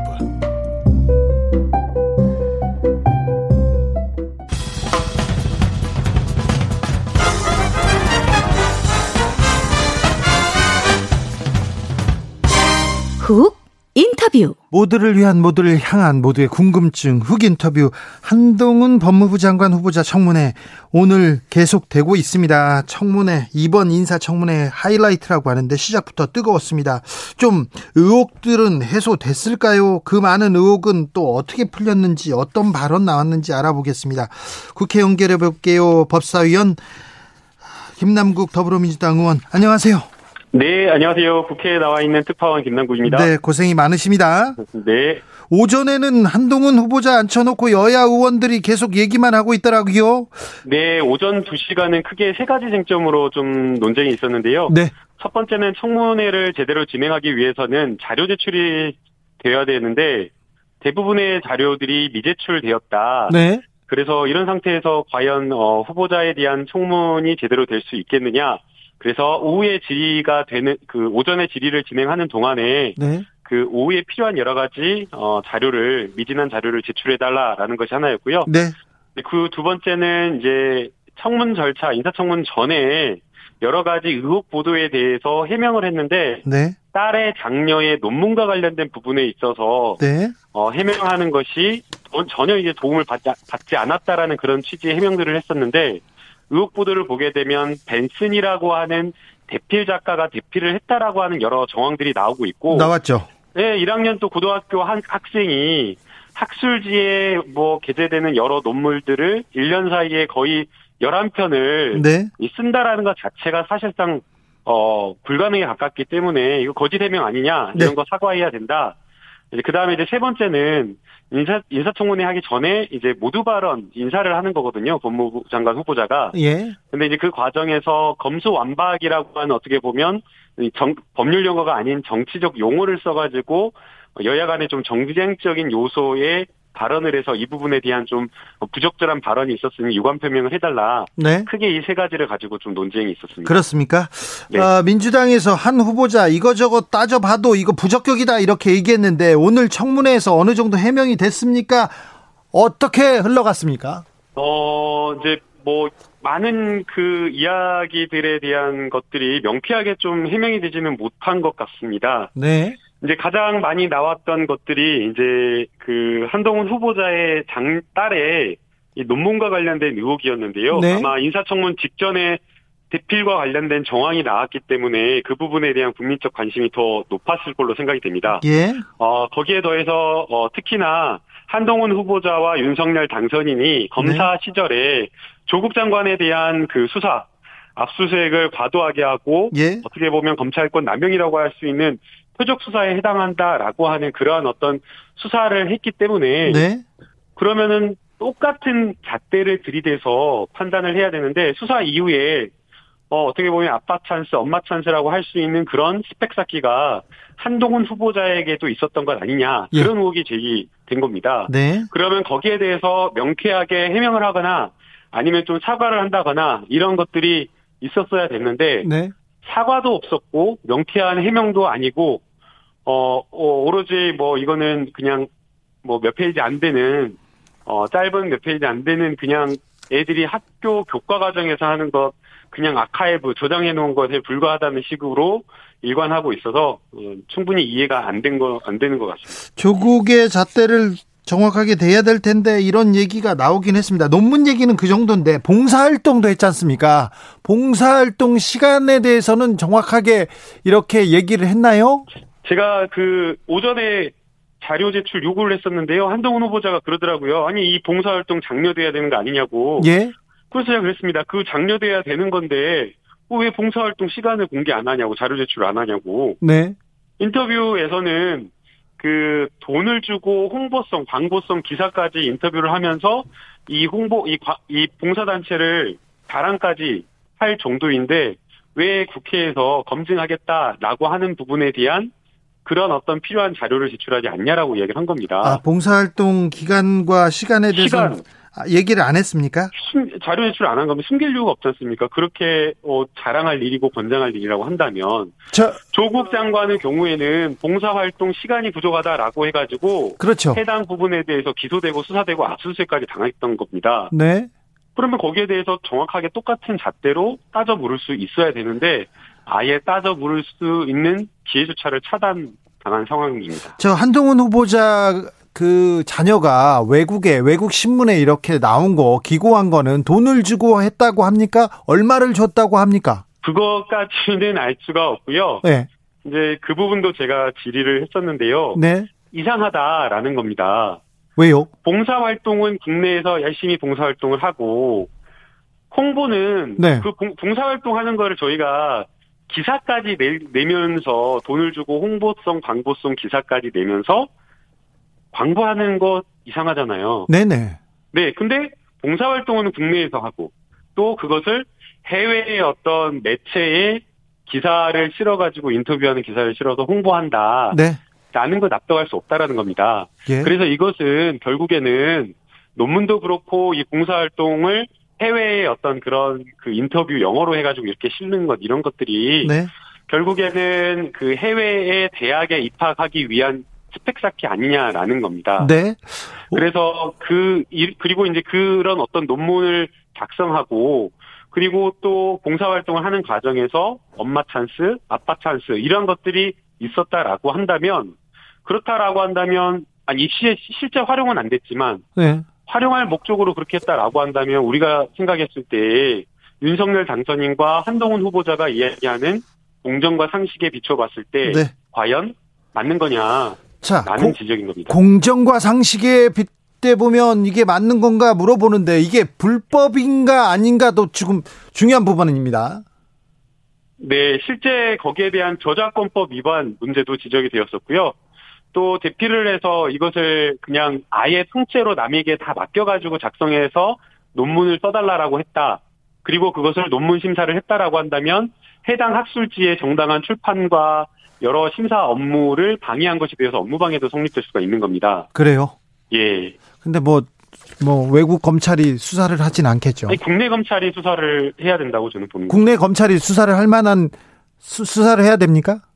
그렇죠. 똑같은 잣대라고 한다면 이런 네. 의혹이 제기되었을 때 네. 고발인이나 고소인이나 조사하지도 않고 의혹만으로 기사만 가지고 압수수색부터 먼저 했었습니다. 예예. 그런데 지금 검찰은 오히려 그 조국 전 장관의 경우보다 훨씬 더 심각한 사안에 대해서 네. 압수수색을 할 생각조차 하지 않고 있기 때문에 선택적 수사다. 라고 말할 수밖에 없는 겁니다. 알겠습니다. 오늘 한동훈 후보자 검수완박은 잘못된 정, 절차로 만들어진 법이다 이렇게 얘기했는데 국회에 와서요. 네. 뭐 입법에 대한 절차적인 부분에 대한 것을 오히려 한동훈 그 장관 후보자가 입법 절차를 이야기를 하는 것이 적절한지는 모르겠습니다. 네. 어, 정치인이다라고 한다면 어, 국회의 입법 과정이나 입법 절차에 대해서 이야기를 할 수는 있겠지만 입법 과정에 대해서 평가를 하는 것은 좀 적절하지 않았다라고 생각이 됩니다. 예.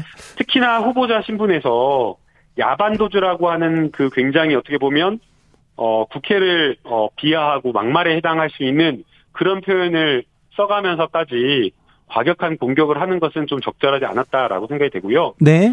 어, 이, 이 법안 통과와 관련되어서 만약 정부 부처의 의견이 있다라고 한다면 정식 의견을 받는 절차와 통로가 마련되어 있습니다. 예. 또 앞으로 향후 사개특위가 구성이 되어서 논의가 된다라고 하면 사개특위에서 얼마든지 법무부와 대검, 검찰의 의견들을 충분히 의견 수렴할 그런 어떤 예정에 있기 때문에 그런 어떤 정상적인 절차를 통해서 어, 정부 측의 의견을 전달하는 게 저는 어, 중요하다라고 생각이 듭니다. 오늘 청문회에서 또 다른 의혹도 나왔습니까? 어, 이제 새로운, 완전히 새로운 것은 아니었고요. 예.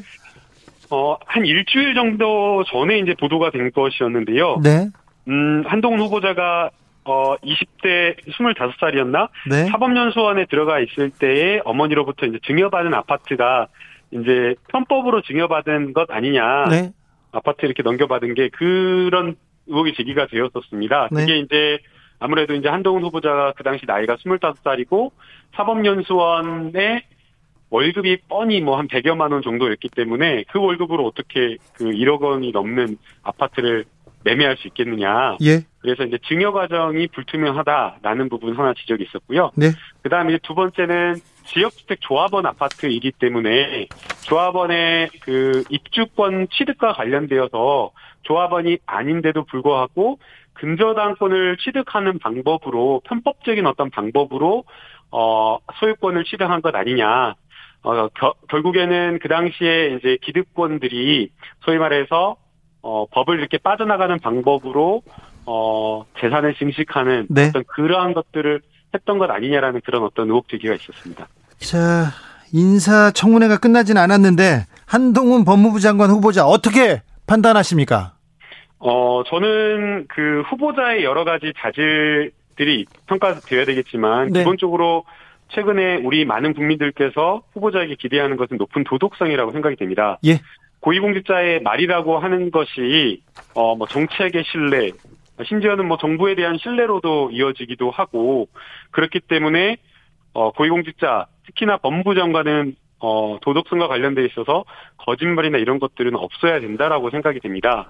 그런데 이제 오늘 해명 나오는 것 여러 가지 것들, 이런 것들을 보면 어 굉장히 논란이 되고 누가 보더라도 문제가 될 만한 그러한 어떤 그 의심이 되는 스펙 쌓기고 이런 네. 것들인데도 불구하고 그런 것들에 대해서 사과를 하거나 국민들에게 송구하다거나 명쾌하게 좀 해명을 하거나 이런 모습을 보이지 않고 변명으로 일관하는 그런 태도는 좀 매우 부적절하지 않나라는 생각이 듭니다. 부적절하다? 예, 또 해명하는 과정에서 네. 입시에 사용하지 않을 거니까 문제되지 않을 거, 문제되지 않는 거냐는 네. 그런 취지의 답변은 저는 매우 부적절했다라고 생각이 됩니다. 불법이냐, 그 형사적으로 불법이냐 아니냐라는 문제는 네. 다른 차원의 문제이고, 그 이전에 법무부 장관이기 때문에 우리 사회의 화두가 된 공정과 정의, 이런 부분에 대해서 어떻게 실현할 것인가에 대한 깊은 고민을 해야 될 텐데, 그런 것 없이 아니 스펙은 뭐 이렇게 써왔지만 네. 아직은 입시에 활용한 건 아니니까 문제 없다라는 그런 식은 어, 법무부 장관으로서의 법무부 장관으로서의 인식이 너무나 낮은 수준에 머물러 있는 것 아닌가. 그래서 알겠습니다. 국민들이 굉장히 실망했을 것 같습니다. 의원님, 네, 어, 윤석열 당선인께서는 임명할 것 같은데요. 어쨌든 민주당은 어떻게 대비하실 겁니까? 어, 국민의 큰 뜻을 거슬러서 임명을 하는 것이 가능할까? 저는 좀 그렇게 생각이 들고요. 가능할까? 그냥 할 것 같은데요. 아니, 하면은 저는 굉장히 폭락할 거라고 생각이 됩니다. 하면은 뭐라고요? 폭, 지지율이 폭락할 거라고 생각이 됩니다. 아, 그래요? 네. 그리고 이제 더 걱정되는 것은요. 네. 어, 견제 정부 내에서 이 한동훈이 가지고 한동훈 후보자가 가지고 있는 이 권력을 견제할 수 있는 시스템이 마련되어야 되는데. 네. 그 부분이 지금 그 부분은 게 예. 굉장히 위험하다라고. 그 부분에 대해서는 나중에 얘기해야 될 것 같아요. 네. 네. 시간을 갖고 그건 얘기해 보겠습니다. 이재명 고문의 인천 개항을 보궐 출마, 개인적으로는 어떻게 생각하세요? 어, 저는 굉장히 이재명 고문이 어려운 선택을 했다라고 생각이 됩니다. 예. 어, 만약 자기의 어떤 안위라든가 정치적 계산, 어, 자기가 뭐 정치적 욕심 이런 것들만 생각했다라고 하면 사실은 출마하기가 어려웠을 것인데요. 네. 어, 진짜 당이 어려운 상황에서 어, 전체 선거의 모멘텀을 만들어 달라, 그리고 인천의 선거를 한번 승리로 이끌어 달라라는 그러한 어, 당의 경기도는 어쩌고요? 경기도도 받아. 어렵지 않습니까? 아니, 당연히 경기도도 함께 다 해야죠. 네. 네. 그런데 경 어떤 무거운 책임을 받아들인 것은 굉장히 용기 있는 결단이었다라고 생각이 듭니다. 저 국민의힘에서는 경기도 버리고 인천으로 도망갔다 이렇게 얘기하는데 여기에 대해서는요? 어, 이재명이 뭐 버린다고 경기가 경기도가 버려질 것이 전혀 아니고요. 네. 어, 그 이재명은 국민들 모두 모두 이렇게 함께 마음에 있기 때문에 뭐 버린다고 버리는 버려지는 그러한 것이 아니라고 저는 생각이 듭니다. 알겠습니다. 네. 어, 청문회 좀 잘 좀 부탁드리고요. 마지막까지 고생해 주십시오. 네, 감사합니다. 김남국 더불어민주당 의원이었습니다. 이번에는 국민의힘으로 가보겠습니다. 정미경 국민의힘 최고위원, 안녕하세요. 네, 안녕하세요. 네, 김남국 의원 얘기 어떻게 들으셨어요? 그냥 웃으면서 들었는데요. 웃었어요? 네. 네. 저 청문회 어떻게 보셨습니까? 그 이번 청문회를 통해서 네. 우리 국민들께서 민주당 국회의원들의 수준을 다시 한번 확인했다. 국회의원 수준이 네. 민주당 국회의원 수준이 국민 수준보다 더 낮잖아요. 아마 그게 다 드러난 것 같아요. 어, 저 한동훈 후보자 의혹 비리 많다 이렇게 대답을 안 했어요. 제가 물어보는 사람이지 제가 대답하는 사람은 아니잖아요. 네. 네. 수준은 국민들이 판단할 겁니다. 네. 네, 알겠어요. 자, 의혹 제, 제기된 의혹들이 많다 이렇게 했는데 한동훈 후보자에 대해서 제기된 의혹들 의, 저기 어떻게 보십니까? 정미경 최고위원께서는. 아니, 지금 최강욱 의원이요. 네. 그 컴퓨터 기증한 거 한 땡땡이니까 그 한동훈 딸이라고 지금 주장하다가 알고 봤더니 한국 쓰리엠이었잖아요, 기부자가. 쓰리엠이라고 지금 나왔죠. 예, 그러니까 이런 방식으로 지금 여태까지 민주당이 의혹 제기했다는 게 오늘 다 드러난 거예요. 그다음에 그 김남국 의원님도 좀 전에 얘기하셨지만 보세요. 그 무슨 논문을 썼는데 네. 이 한동훈 딸이 네. 이모랑 썼다고 주장했잖아요. 근데 알고 봤더니 이모 교수를 이모라고 하는 거잖아요. 이 하나를 보면 열을 안다고. 이모 교수입니까? 아니, 이모 교수를 잘못 봐서 이모라고 했다는 거 아닙니까, 지금. 그래요? 그러니까 제 네. 얘기는 뭐냐면, 네. 네. 그러니까 제 얘기는 뭐냐면, 하나를 보면 열을 알 수 있다고.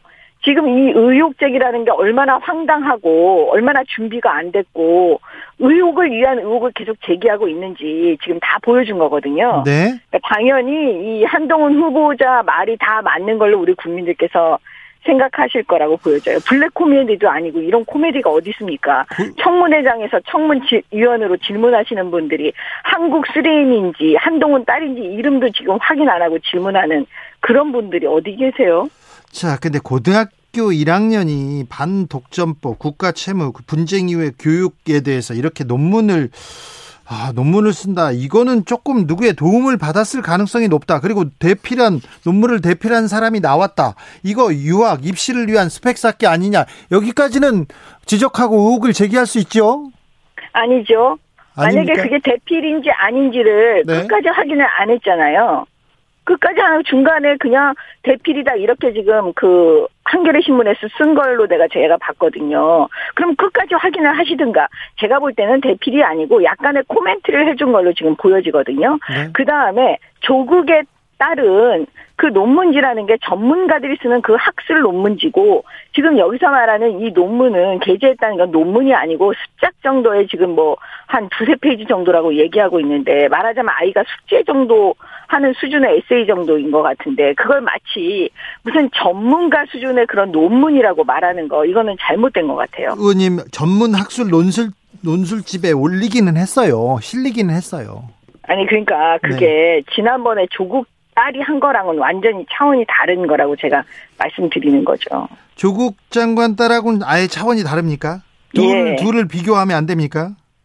아니 생각을 해보세요. 지금 핵심은 뭐냐면 네. 그 허위, 허위라는 거예요. 범죄 행위죠. 허위로 스펙을 쌓아가지고 그걸 이용하는 겁니다. 대학 들어가는 거, 대학원 들어가는 거 이용하는 거예요. 의사 되는 거, 법률가 되는 거 이용하는 거예요. 근데 이 아이는 지금 고등학교 이 학년이에요. 네. 네? 그걸 뭘 허위로 쌓았다는 것도 지금 나와 있지도 않고 그다음에 그걸 어디서 이용해서 얘가 이득을 얻었다 이것도 나와 있지가 않아요. 범죄 행위가 아니라니까요.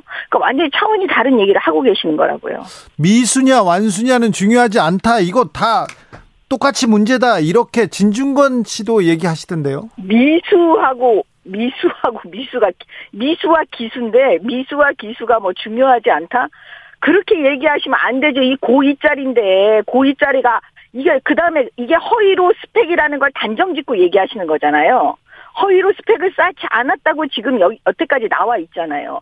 예를 들어서 그게 딱 그거라니까요. 이모 이모하고 같이 논문을 썼다. 알고 봤더니 이모가 아니었어요. 그러면 이런 식으로 의혹 제기해갖고 만든 거니까 지금 얘기하시는 그 논문을 썼다. 마치 허위 스펙을 쌓아놓고 얘가 나중에 대학 갈 때 써먹을 거라고 지금 단정적으로 얘기하는 거잖아요. 근데 일단 허위로 스펙을 쌓은 것이 아니다, 기다라고 지금 나와 있지가 않아요. 그렇기 때문에 미수다, 기수다 말할 수 없는 거죠. 그렇습니까? 자, 네. 정호영 장관 후보자는 임명을 강행하겠다 이런 얘기도 나오는데 어떻게 보세요? 지금 민주당에서 예? 그 한덕수 국무총리하고 한동훈 그 장관 후보자하고 연계시켜 갖고 지금 한동훈 떨어 핵심은 사실 한동훈이잖아요. 한동훈을 떨어뜨리려고 지금 다 연계시켜서 얘기하고 있잖아요. 그러니까 이 부분에 대해서 윤석열 당선자 입장에서는 대응책이라는 게 민주당이 그렇게 나오면 나는 어쩔 수 없다. 다 그냥 갈 수밖에 없다. 마음대로 해라. 이렇게 할 수밖에 없는 상황인데 사실은 우리 당에서 그 부분의 정호용 부분에 대해서는 우려를 표명하고 있죠. 당내에서. 네. 일단은 정호용은 자진사퇴 형식으로 내리고 네. 그다음에 나머지는 민주당이 지금 연계시켜서 사실 한동훈을 떨어뜨리려고 하는 거니까 그거는 민주당이 그렇게 마음대로 하면 우리는 그냥 거기에 대해서 강하게 나갈 수밖에 없다. 이렇게 백 점짜리 사실 대응안을 만들어야 되는 거죠. 민주당한테 물어봤더니 한동훈하고 한덕수 연계 안 한다. 둘 다 부적격인데 무슨 연계를 하냐. 둘 다 싫다. 둘 다 안 된다. 이렇게 얘기하던데요. 아, 이미 박홍근 원내대표가 속내로요. 네. 연계시키겠다고 다 실수로 말을 했는지 어쨌는지 아무튼 말 나와갖고 다 연계하는 거 알고 있거든요. 지금, 지금은 말을 바꾼 겁니까, 그럼? 말을 바꿨죠. 네. 다른 후보자들은 문제가 없습니까? 국민의 눈높이, 그리고 공정과 상식의 잣대. 크게 문제될 거는 없는 것 같아요. 지금 제일 중요한 건 국민 눈높이에서. 예. 우리 국민들이 제일 실망했던 게 그 조국 전 장관에 대해서 수호대 만들었잖아요. 조국 수호대, 조국 수호 집회. 이럴 때 다 진짜 질려버리신 거예요. 그래서 그 지점에 대해서 정호영 이 후보자에 대해서는 저, 저도 말씀드렸지만 우리는 조국의 그림자를 밟으면 안 된다. 네. 그렇기 때문에 그 자진사퇴 하셔라 이 얘기를 당내에서도 계속 하고 있는 거잖아요. 지금. 지금도 예. 하고 있습니까? 지금도 하고 있죠. 아 그렇군요. 예. 그럼 예. 정호영 장관 후보자는 네. 알겠습니다. 어, 지금 법무부 장관 후보자가 한동훈 법무부 장관 후보자가 한겨레 기자들 고소한 거 있지 않습니까? 이 부분은 어떻게 부분이요? 보십니까? 어느 부분이요? 어, 한겨레 기자, 기자들이 네. 한겨레가 기사를 법무부 장관 후보자의 의혹에 관한 기사를 썼어요. 청문회 앞두고 예, 예, 여러 예, 예. 의혹을 지금 한겨레에서 주도적으로 지금 그 공개하고 있지 않습니까? 한겨레 그 기자분들도 네. 정말 팩트체크를 해서 사실로 공익적인 목적을 두고 해야 되는 거예요. 언론인의 그 기본 의무와 정신이잖아요. 네. 그렇죠. 그냥 단순히 막 의혹을 만들어내기 위한 그런 이용하기 위해서 언론을 이용하는 그런 측면에서 한다면 그 지점을 막기 위해서 한동훈 후보자가 사실 고소 고발을 한 걸로 알고 있는데 그거는 어쩔 수가 없는 거죠. 그렇게 아니면 자기 방어를 어떻게 할 수 있겠습니까? 아, 이건 어쩔 수 없다. 한동훈 후보자가. 네. 예. 예. 그리고 어, 대통령실 인선도 있는데요. 그 간첩 조작 사건 연루 검사 이시원 검사가 비서관으로 임명됩니다. 이거는 어떻게 보십니까? 그거는 그 간첩 사건도 바라보는 그 부분이 다 틀릴 수가 있는 거거든요. 그 당시 그 검사로서 그 검사는 자기의 그 역할을 다했기 때문에 단순히 그 부분만 가지고 뭐라고 할 수는 없는 거죠. 그때 그 검찰청 내에서 징계를 받았어요. 잘못됐다고. 아니 그러니까 그 부분에서 네. 그거는 다시 논의를 해볼 부분이지 예. 지금 여기서 그거에 대해서 뭐 논쟁할 수 있는 알겠습니다. 부분은 아닌 것 같아요. 자 이재명 민주당 고문에 고문에 인천 계양을 출마 어떻게 보시는지요? 그 제가 볼 때는 결국은 그 국회의원의 특권이라는 방탄조끼를 입고 싶어서 그 당선이 그래도 쉬운 계양을로 도망간 거죠. 도망갔다? 누가 누가 봐도. 네. 사실 상식적으로는요. 대선에 패배하고 이렇게 금방 국회의원 되겠다고 나오시는 대선 후보자 보셨습니까? 저는 기억이 안 나는데. 그것도 말이 안 되는 거고. 근데 두 번째는 뭐냐면 만약에 분당 갑이 없고 그냥 계양을만 있으면 또 그럴 수 있다고 쳐요. 네. 그런데 문제는 본인이 경기도지사를 했고 성남시장을 했어요. 근데 그 보궐선거 지역이 분당에서 나왔단 말이에요. 그럼 어떻게 분당을 두고 계양을 갈 수 있나. 이것도 상식에 맞지 않잖아요. 왜 이렇게 상식에 맞지 않는 일을 할까. 그러면 결론은 뭐냐면 본인이 앞으로 수사받을 거니까 그 수사에 대비해서 사실은 깜빵하고 싶지 않아서 그러신 게 아닌가. 그런 생각이 듭니다. 의원 배치가 그 뭐, 모든 거를 뭐 막아주고 그럴 수 있을까요? 모든 걸 막아주진 않지만 네. 많은 걸 막아줄 수는 있죠. 그래서 글로 갔다? 예. 네. 그렇게 뭐 저 인천으로 가는 거에 대해서 이재명 고문이 인천으로 가는 거에 대해서는 국민의힘에서는 어찌 보면 또 환영할 일이네요. 그러면. 저희는 또. 아니. 환영을 또 굳이 할 거는 없죠. 국민 네. 눈높이에서 보면은. 네. 그런데 그 잘못된 건 잘못된 거라고 말씀드리고 아닌 건 아니라고 얘기하는 거죠, 사실은. 알겠습니다. 여기까지 들을까요? 네. 네. 알겠습니다. 정미경 국민의힘 최고위원이었습니다. 네. 나비처럼 날아 벌처럼 쏜다. 주진우 라이브.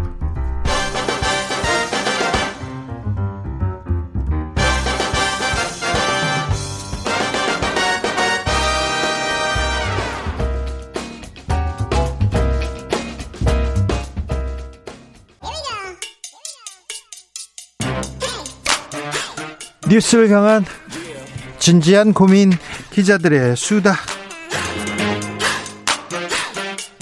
라이브 기자실을 찾은 오늘의 기자는 은지옥이요. 시사인 김은지입니다. 네, 오늘 준비한 첫 번째 뉴스부터 가볼까요? 네, 이른바 대장동 오십억 클럽 음성 파일이 법정에서 공개됐습니다. 오십억 클럽이 있더라고요. 그대로 네. 얘기를 했더라고요. 실명이 그대로 나온 건데요. 네. 지난 육일의 대장동 재판에서 음성이 재생됐습니다. 네. 해당 녹취는 김만배 머니투데이 전 부국장이 정영학 회계사에게 한 말인데요. 뭐라고 했습니까? 네, 그러니까 이렇게 이야기했는데 오십 개 나갈 사람을 세 줄게. 박영수, 곽상도, 김수남, 홍성근, 권순일, 그리고 윤창근 십사억, 강한구 삼억이라고 이야기하고요. 그런, 예, 그러니까 박영수 전 특검, 곽상도 전 의원, 김수남 전 검찰총장, 홍성근 전 아, 현재죠 머니투데이 그룹 회장, 권순일 전 대법관, 윤창근 성남시 의회 의장, 강한구 성남시 의회 의원. 인데요.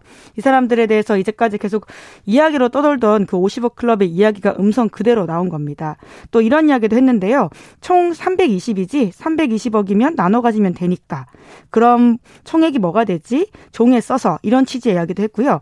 오십, 오십, 백, 이백, 삼백 이런 식으로 배분될 금액을 더하는 듯한 발언도 이어졌습니다. 그런데 오십억 클럽에 대한 수사는 거의 안 됐고 곽상도 전 의원만 구속돼서 재판을 받고 있어요? 네, 이제 그 지점 때문에 주진우 라이브에서도 여러 차례 지적을 한 바가 있는데요. 나머지 인사들에 대한 검찰 수사가 진척이 잘 안 되고 있습니다. 네? 법적의 고위 인사들에 대해서 봐주기 수사하는 거 아니냐 이런 지적들 수차례 나오고 있는데요. 이에 대해서는 검찰은 제대로 지금 수사를 하지 않고 있는 거에 대해서 왜 검찰은 있다. 수사를 안 해요? 하고 있다라는 이야기를 하고 있고요. 그리고는 하고 뭐 그 언제까지 할 건데요? 한 삼십 년 하려고 하나요? 그러게요. 이 기한이 있기 때문에 그렇게는 할 수 없거든요. 결국은 시간 끈다 이렇게 볼 수밖에 없고요. 사람들 관심에서 사라지기를 바라고 있는 게 아니냐 이렇게. 자기 선배들이어서 못하나 이거 거물급이 나오니까 검찰 수사가 한 발짝도 못 움직입니다. 이거 지금 문제 있습니다. 검찰. 네. 이제 물론 정영학 회계사가 관련된 녹취록에 대해서는 의도적으로 허위가장 발언을 유도해서 녹음한 것이다. 이렇게 주장을 하고 있긴 한데요. 그건 말도 안 돼요. 하지만 이 발언을 근거로 해서 곽상도 전 의원이 지금 구속 기소가 됐거든요. 네. 물론 다른 증거도 있긴 한데요. 다 이 이 녹취록을 가지고요. 이 녹취를 가지고 다른 데서는 봐라 이 녹취가 있다. 이걸로 수사를 했어요. 수사의 교본이었어요. 기본이었는데 또 이제는 오십억 클럽에서는 녹취록 이거 과장됐어요. 거짓이었어요. 이건 말이 안 되잖아요.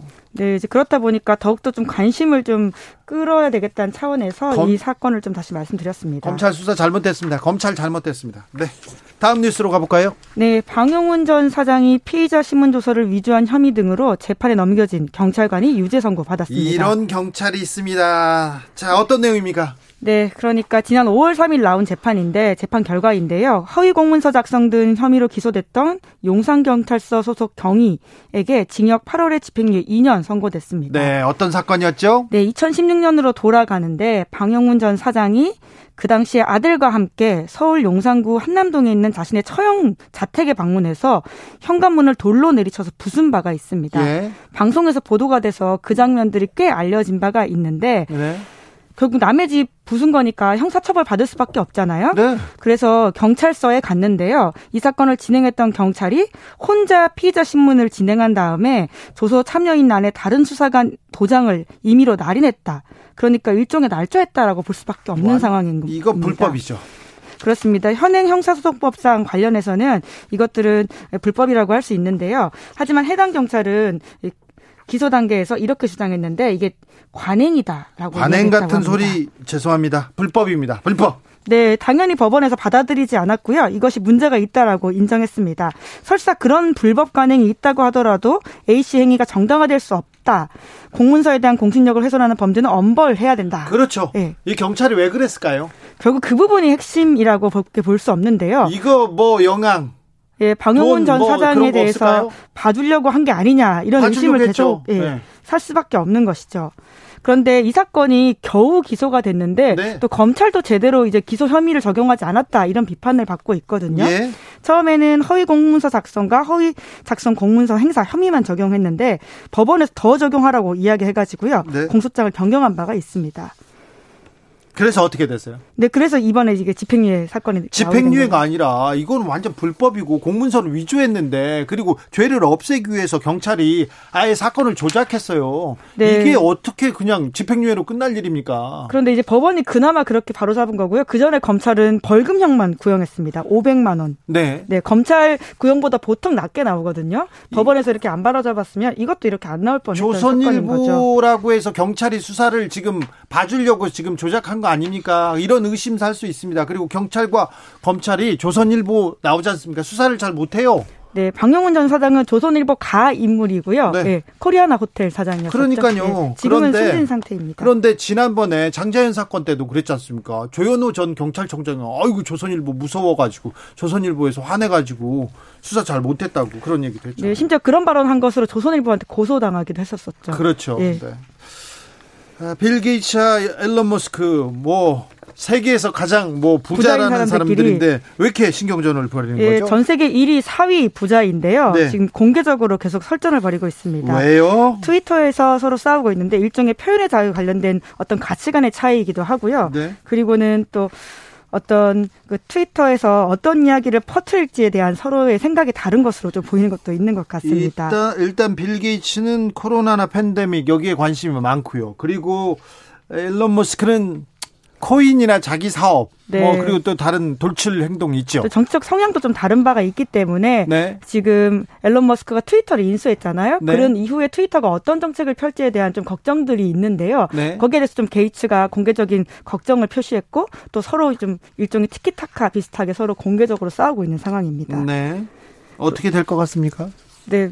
누가 이길지 지켜봐야 되겠죠. 이기는 게 어디 있어 싸우는 거에서. 그러긴 한데요. 아무튼 예. 부자들이 트위터에서 지금 신경전 굉장히 예. 관심사입니다. 트위터 밖으로 나와서까지 싸우고 있습니다. 네, 관심사예요. 기자들의 수다 시사인 김은지 기자와 함께했습니다. 감사합니다. 네, 감사합니다. 교통정보센터 다녀올게요. 임초희 씨.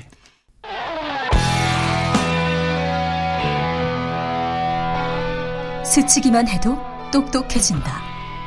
드라이브 스루 시사. 주진우 라이브.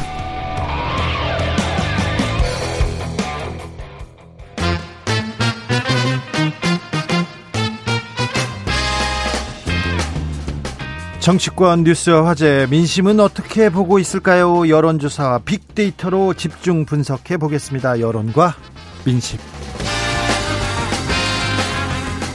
이강윤 한국사회 여론연구소 소장 어서 오세요. 안녕하세요. 전민기 한국인사이트 연구소 팀장 어서 오세요. 네, 안녕하세요. 네, 지금 문재인 대통령이 여섯 시에 이렇게 청와대 앞으로 걸어 나와서 시민들을 만나고 마지막 인사를 하고 있습니다. 자, 문재인 정부 오 년 빅데이터는 어떻게 보고 있습니까? 전 팀장님. 네. 매년 언급량이 오백육십만 건일 정도로 역대 대통령 중에서 언급 자체가 굉장히 많이 되셨고요. 그리고 예. 이제 긍부정 감성어로 봤을 때도 오 년 통합이 오십 퍼센트를 넘는 긍정 감성어를 네. 갖고 있습니다. 매우 사실. 사랑받은 대통령이죠. 예. 그리고 최근 일주일만 보더라도 지금 오십 퍼센트가 넘는, 사실은 그 전직 대통령들 봤을 때 긍정이 이렇게 오십 퍼센트를 넘는 경우는 없었거든요. 그렇죠. 예. 그러면서 이제 뭐 여러 단어들을 보이는데 최근에는 이제 어, 이런 단어들이 많이 보이네요. 그러니까 축복한다, 최선을 다했다, 우리의 희망이었다, 최고였고 최선을 다했고 진심이었다, 이런 단어들로서 많이 이제 긍정 감성으로 보여지고요. 어, 오 년 동안에 이제 주요 키워드를 좀 뽑아봤습니다. 언급이 좀 문재인 대통령과 많이 됐던 것들이죠. 처음에는 이제 촛불이라는 단어 빼놓을 수가 없고요. 예. 그 이후에 이제 남북 정상회담입니다. 네.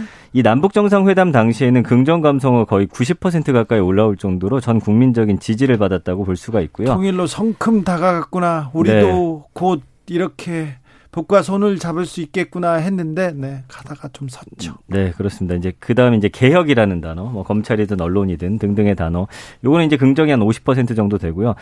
부동산은 사실은 부정이 상당히 높습니다. 에휴, 빼놓을 수 없는 키워드지만 그렇죠. 팔십 퍼센트 이상의 부정 감성어 등장을 하고 있고요. 문정부의 아픈 손가락 부동산. 네. 코로나 역시도 주요 키워드입니다. 그러면서 네. 코로나 관련해서는 육십 퍼센트 이상의 긍정 감성어로서 평가가 되고 있고요. 국민들은 코로나 방역 잘했다 이렇게 생각하는군요. 예. 마지막은 조국, 윤석열 이 두 사람 이름을 또 빼놓을 수가 없네요. 하, 네. 가장 특이한 역대 정부 중에서 가장 네. 특이한 성격이자 의미이자 의무도 갖고 출범했던 게 촛불정부, 예. 문재인 정부라고 생각합니다. 네. 약 공식 임기가 약 다섯 시간쯤 남았네요. 네.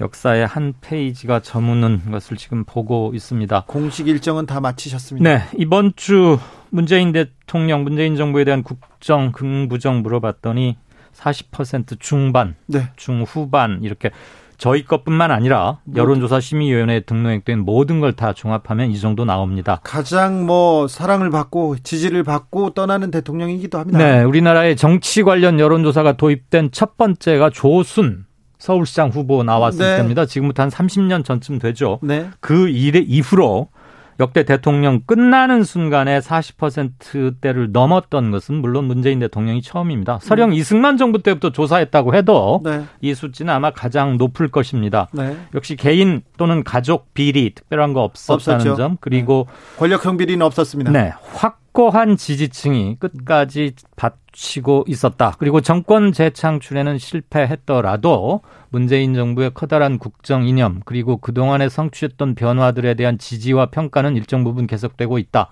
물론 몇 가지 실패한 점 이런 건 있습니다만 네. 그런 점에 대해서 명확하게 공과를 나누어서 시민들께서도 보고 있는 게 아닌가 그런 생각이 듭니다. 네, 어, 지금 문재인 대통령과 김정숙 여사가 청와대 앞에서 어, 국민들과 인사를 마치고 이제 떠납니다. 마지막 밤을 보내러 서울에 있는 모처로 이렇게 가십니다. 그래서 거기서 지내시고 내일 취임식에 참석한 후에 양산으로 내려갈 예정입니다. 자, 국회 본관은 또 취임식으로 또 준비가 한창입니다. 취임식을 바라보는 여론은 어떻습니까? 일단 윤 당선자, 오, 기대가 조금 기대치가 높아졌어요? 예, 이번 주 리얼미터 오월 첫 주차 조사입니다. 잘할 것 같다. 오십일 점 사 퍼센트. 드디어 오십 퍼센트 넘었어요. 네, 예. 참고로 윤 당선인은 당선 직후에 한번 오십삼 퍼센트쯤을 기록했고 네. 그리고 바로 청와대 저 새 용산 집무실 이전을 둘러싼 불통과 밀어붙임 이런 거가 꽤 길었잖아요. 네. 약 이 주일 넘게. 그때 계속 좀 안 좋았어요. 네. 그래서 사십 퍼센트대를 쭉 누리다가 삼 주 전에 한번 잠깐 오십 퍼센트 회복했다 다시 내려갔고 네. 그래서 취임 전에 오십 점을 오십 점 오십 점이라고 해도 뭐 틀린 건 아니겠네요. 네, 과반이니까. 네. 그러다가 내일 뭐 내일이 취임식 하는 날인데 네. 다시 오십 퍼센트를 가까스로 회복은 했습니다. 뭐 이, 삼 퍼센트 포인트가 그렇게 중요한 건 아니고요. 예. 어, 보통이라면 취임식을 앞뒀으니까 약간의 컨벤션 업 효과 같은 건 기대할 수 있죠. 네. 상예고. 그런데 그거에 비하면 좀 약하긴 하지만 그래도 어느 특정 정부의 실패는 결국은 우리 모두의 실패 아니겠느냐. 그러니까 한번 좀 지켜는 보자. 이런 심리도 조금씩 회복은 되는 것 같습니다. 개요 말씀해 주시죠. 네네네. 리얼미터가 오월 일 주차 조사한 거고요. 아, 이게 어딨더라. 제가 찾아볼까요? 예, 어, 좀 이따 말씀드릴게요. 네. 음, 조금 이따가 얘기할게요. 예. 리얼미터 꼭 이렇게 얘기해야 됩니다. 케이비에스는 공정하거든요. 꼭 또 좀 다 지켜야 예. 되거든요. 자, 그래서 컨벤션 효과를 노린다. 자, 취임식 효과를 노리면요. 노리면, 노리면 지방선거에 영향을 미칠 텐데 이재명 상임고문 어제 출사표 던졌습니다. 그리고 안철수 위원장도 던졌습니다. 자, 이재명 상임고문의 출마를 빅데이터는 어떻게 보고 있습니까? 일단 언급량이 지금 삼만 육천 건이기 때문에 어, 그렇게 많지 않네요. 네, 다른 이슈에 좀 묻혀있는 듯한 느낌이 많이 아니, 드네요. 아니 이재명 고문이 나왔는데요. 예, 그런데 지금 보시면은 지금 한 달 동안이거든요. 이게 그럼에도 불구하고 삼만 육천 건. 대통령에 대한 관심은 지금 사십만 건 넘게 나오고 있고요. 퇴임하는 대통령 사십만 예, 건인데 그리고 새 대통령에 대한 관심 한 이십만 건 정도. 네. 거기에다가 뭐 인사청문회라든지 사실은 다른 이슈보다는 지금 관심이 좀 덜하다. 네. 그러나 이제 이것을 바라보는 여론은 이십팔 점 사 대 육십팔 점 삼. 부정 감성어가 좀 더 높게 나옵니다. 부정이 많습니까? 예, 그러면서 좀 어, 어, 내로남불이다. 좀 부정적이다. 망한 것 같다. 논란이 좀 일 것 같다. 어, 그러면서 뭐 가족에 대한 이야기들 또 리스크들 나오죠. 학력 위조라든지 뭐 등등의 예전에 나왔던 이야기들이 나오고 있는데 사실은 이 정도 가지고 어떤 국민들의 관심이 뭐 지대하기 때문에 이걸 전체 여론으로 보긴 좀 쉽지가 않을 것 같습니다. 네. 예. 어떻게 음. 보십니까? 여론조사는 어떻게 보고 있습니까? 문재인 정부. 아니요. 이재명 상임고문의 아. 출마 그리고 안철수 위원장의 출마. 그것만 이재명 출마에 대해서 어떻게 생각하느냐를 따로 물은 것은 그렇게 많지는 않아요. 네. 음, 그리고 출마 결정이 공식 발표가 지난 주말에 나왔기 때문에. 네, 어제니까. 예, 예. 그것에 대해서 아직 조사한 건 없고요. 다만 그동안 데뷔 다시 복귀를 언제 하느냐를 가지고 많은 설왕설래는 있었는데 그게 몇 달쯤 지나면 괜찮고 두 달쯤 돼서 나오면 너무 빠르고 이런 잣대나 그걸 재주는 저울은 없잖아요. 예. 음, 그런데 뭔가 역할을 해야 할 필요가 있겠다. 그리고 이번 지방선거가 대통령 선거에 거의 뭐 라운드 이 또는 연장전 성격이기 때문에. 대선 후보들이 지금 나오고 있어요. 그리고 국힘의 주요 지역 자치단체장 후보들이 다 대리인 투입시킨 거예요. 윤석열 당선인이. 네. 충남 그렇고 경기도 그렇고. 뭐 서울이야 뭐 그럴 여지가 없습니다. 강원도 또한 그러하고. 그래서 성격이 자연스럽게 특히 국민의당이나 윤석열 당선인에 의해서 대선 일 라운드로 되어버렸고 안철수 후보까지 나오는 마당이니까 이건 뭐 확연하게 그렇게 됩니다. 결국은 중요한 것은 지금 이재명 후보가 선 공동선대위원장, 상임선대위원장까지 맡았잖아요. 네. 자기 혼자 인천 계양을 해가서 배지를 다는 것은 별 정치적 파괴력이나 의미를 획득하기 힘들 것이고. 본인도 그, 그 생각으로 출마하진 않았을 거예요. 그럼요. 그럼요. 특히나 서울, 경기, 인천을 묶어서 이재명에게 쏠렸던 표심을 다시 한번 확인시키고 그걸 정치적 동력으로 전환시키는 것. 쉽게 말하면 이재명의 이름값과 함께 밥값도 해야 하는 이번 선거다. 그렇죠.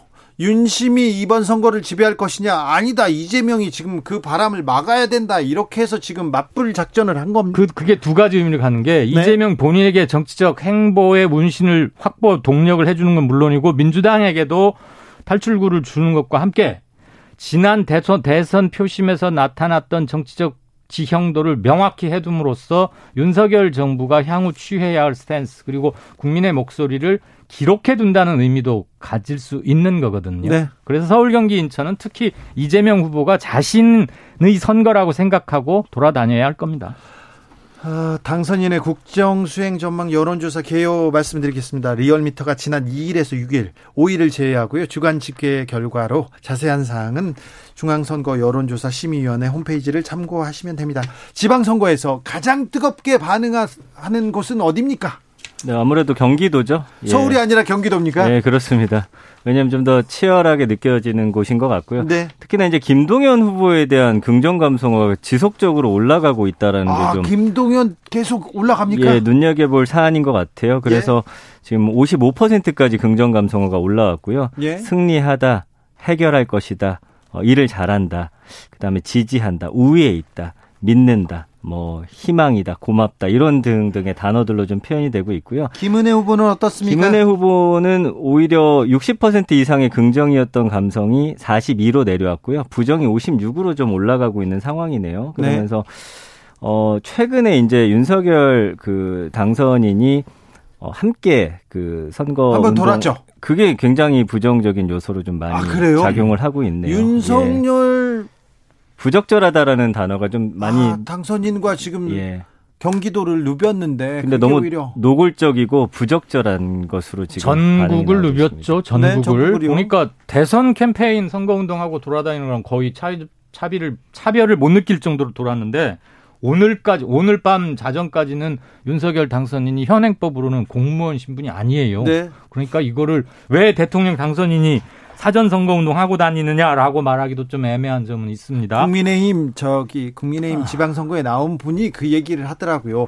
윤석열 당선인은 의리가 있어서 보통 정치인이 대통령이 되면 안 하지 안 하고 국민의 대통령이기 때문에 못 한다고 하는데 그렇죠. 이분은 화끈하게 밀어주더라 이렇게 그냥 얘기를 이거 하더라고요. 저거 안 봅니다. 네, 예 가슴 어퍼컷 하는데. 그, 자 가장 핫한 지역 겨, 경기지사에 대해서 최근 세 가지 것을. 나온 그대로 수치만 말씀드리겠습니다. 수치로 아니 다 다 부르면 안 되잖아요.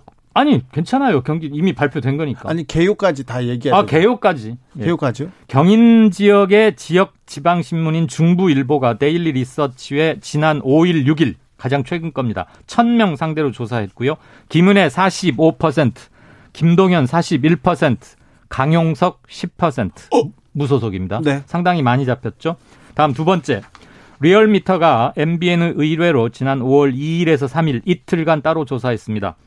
이것은 경기도 지역 팔백십오 명을 상대로 조사한 겁니다. 여기서는 김동연 사십팔 퍼센트, 김은혜 삼십구 퍼센트, 오차 밖으로 약 구 퍼센트 포인트의 차이가 났습니다. 엎치락뒤치락입니다. 꽤, 꽤 많이 벌어졌고요. 예. 마지막으로 케이비에스가 한국리서치에 의뢰해서 지난 사월 이십구일부터 오월 일일까지 사흘간 팔백 명 상대로 조사한 거에 따르면 김동연 삼십오 점 육, 김은혜 삼십팔 점 칠, 오차 범위 내에서 아주 조금 김은혜 후보가 앞서 있습니다. 엎치락 뒤치락합니다. 자세한 사항은 중앙선거 여론조사 심의위원회 홈페이지를 참고하시면 됩니다.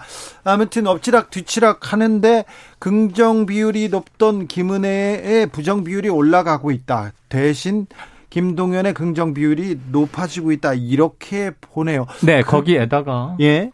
이재명 후보가 이제 공식 데뷔를 하지 않습니까? 네. 아, 데뷔는 아니고 공식 복귀라고 해야 되나요?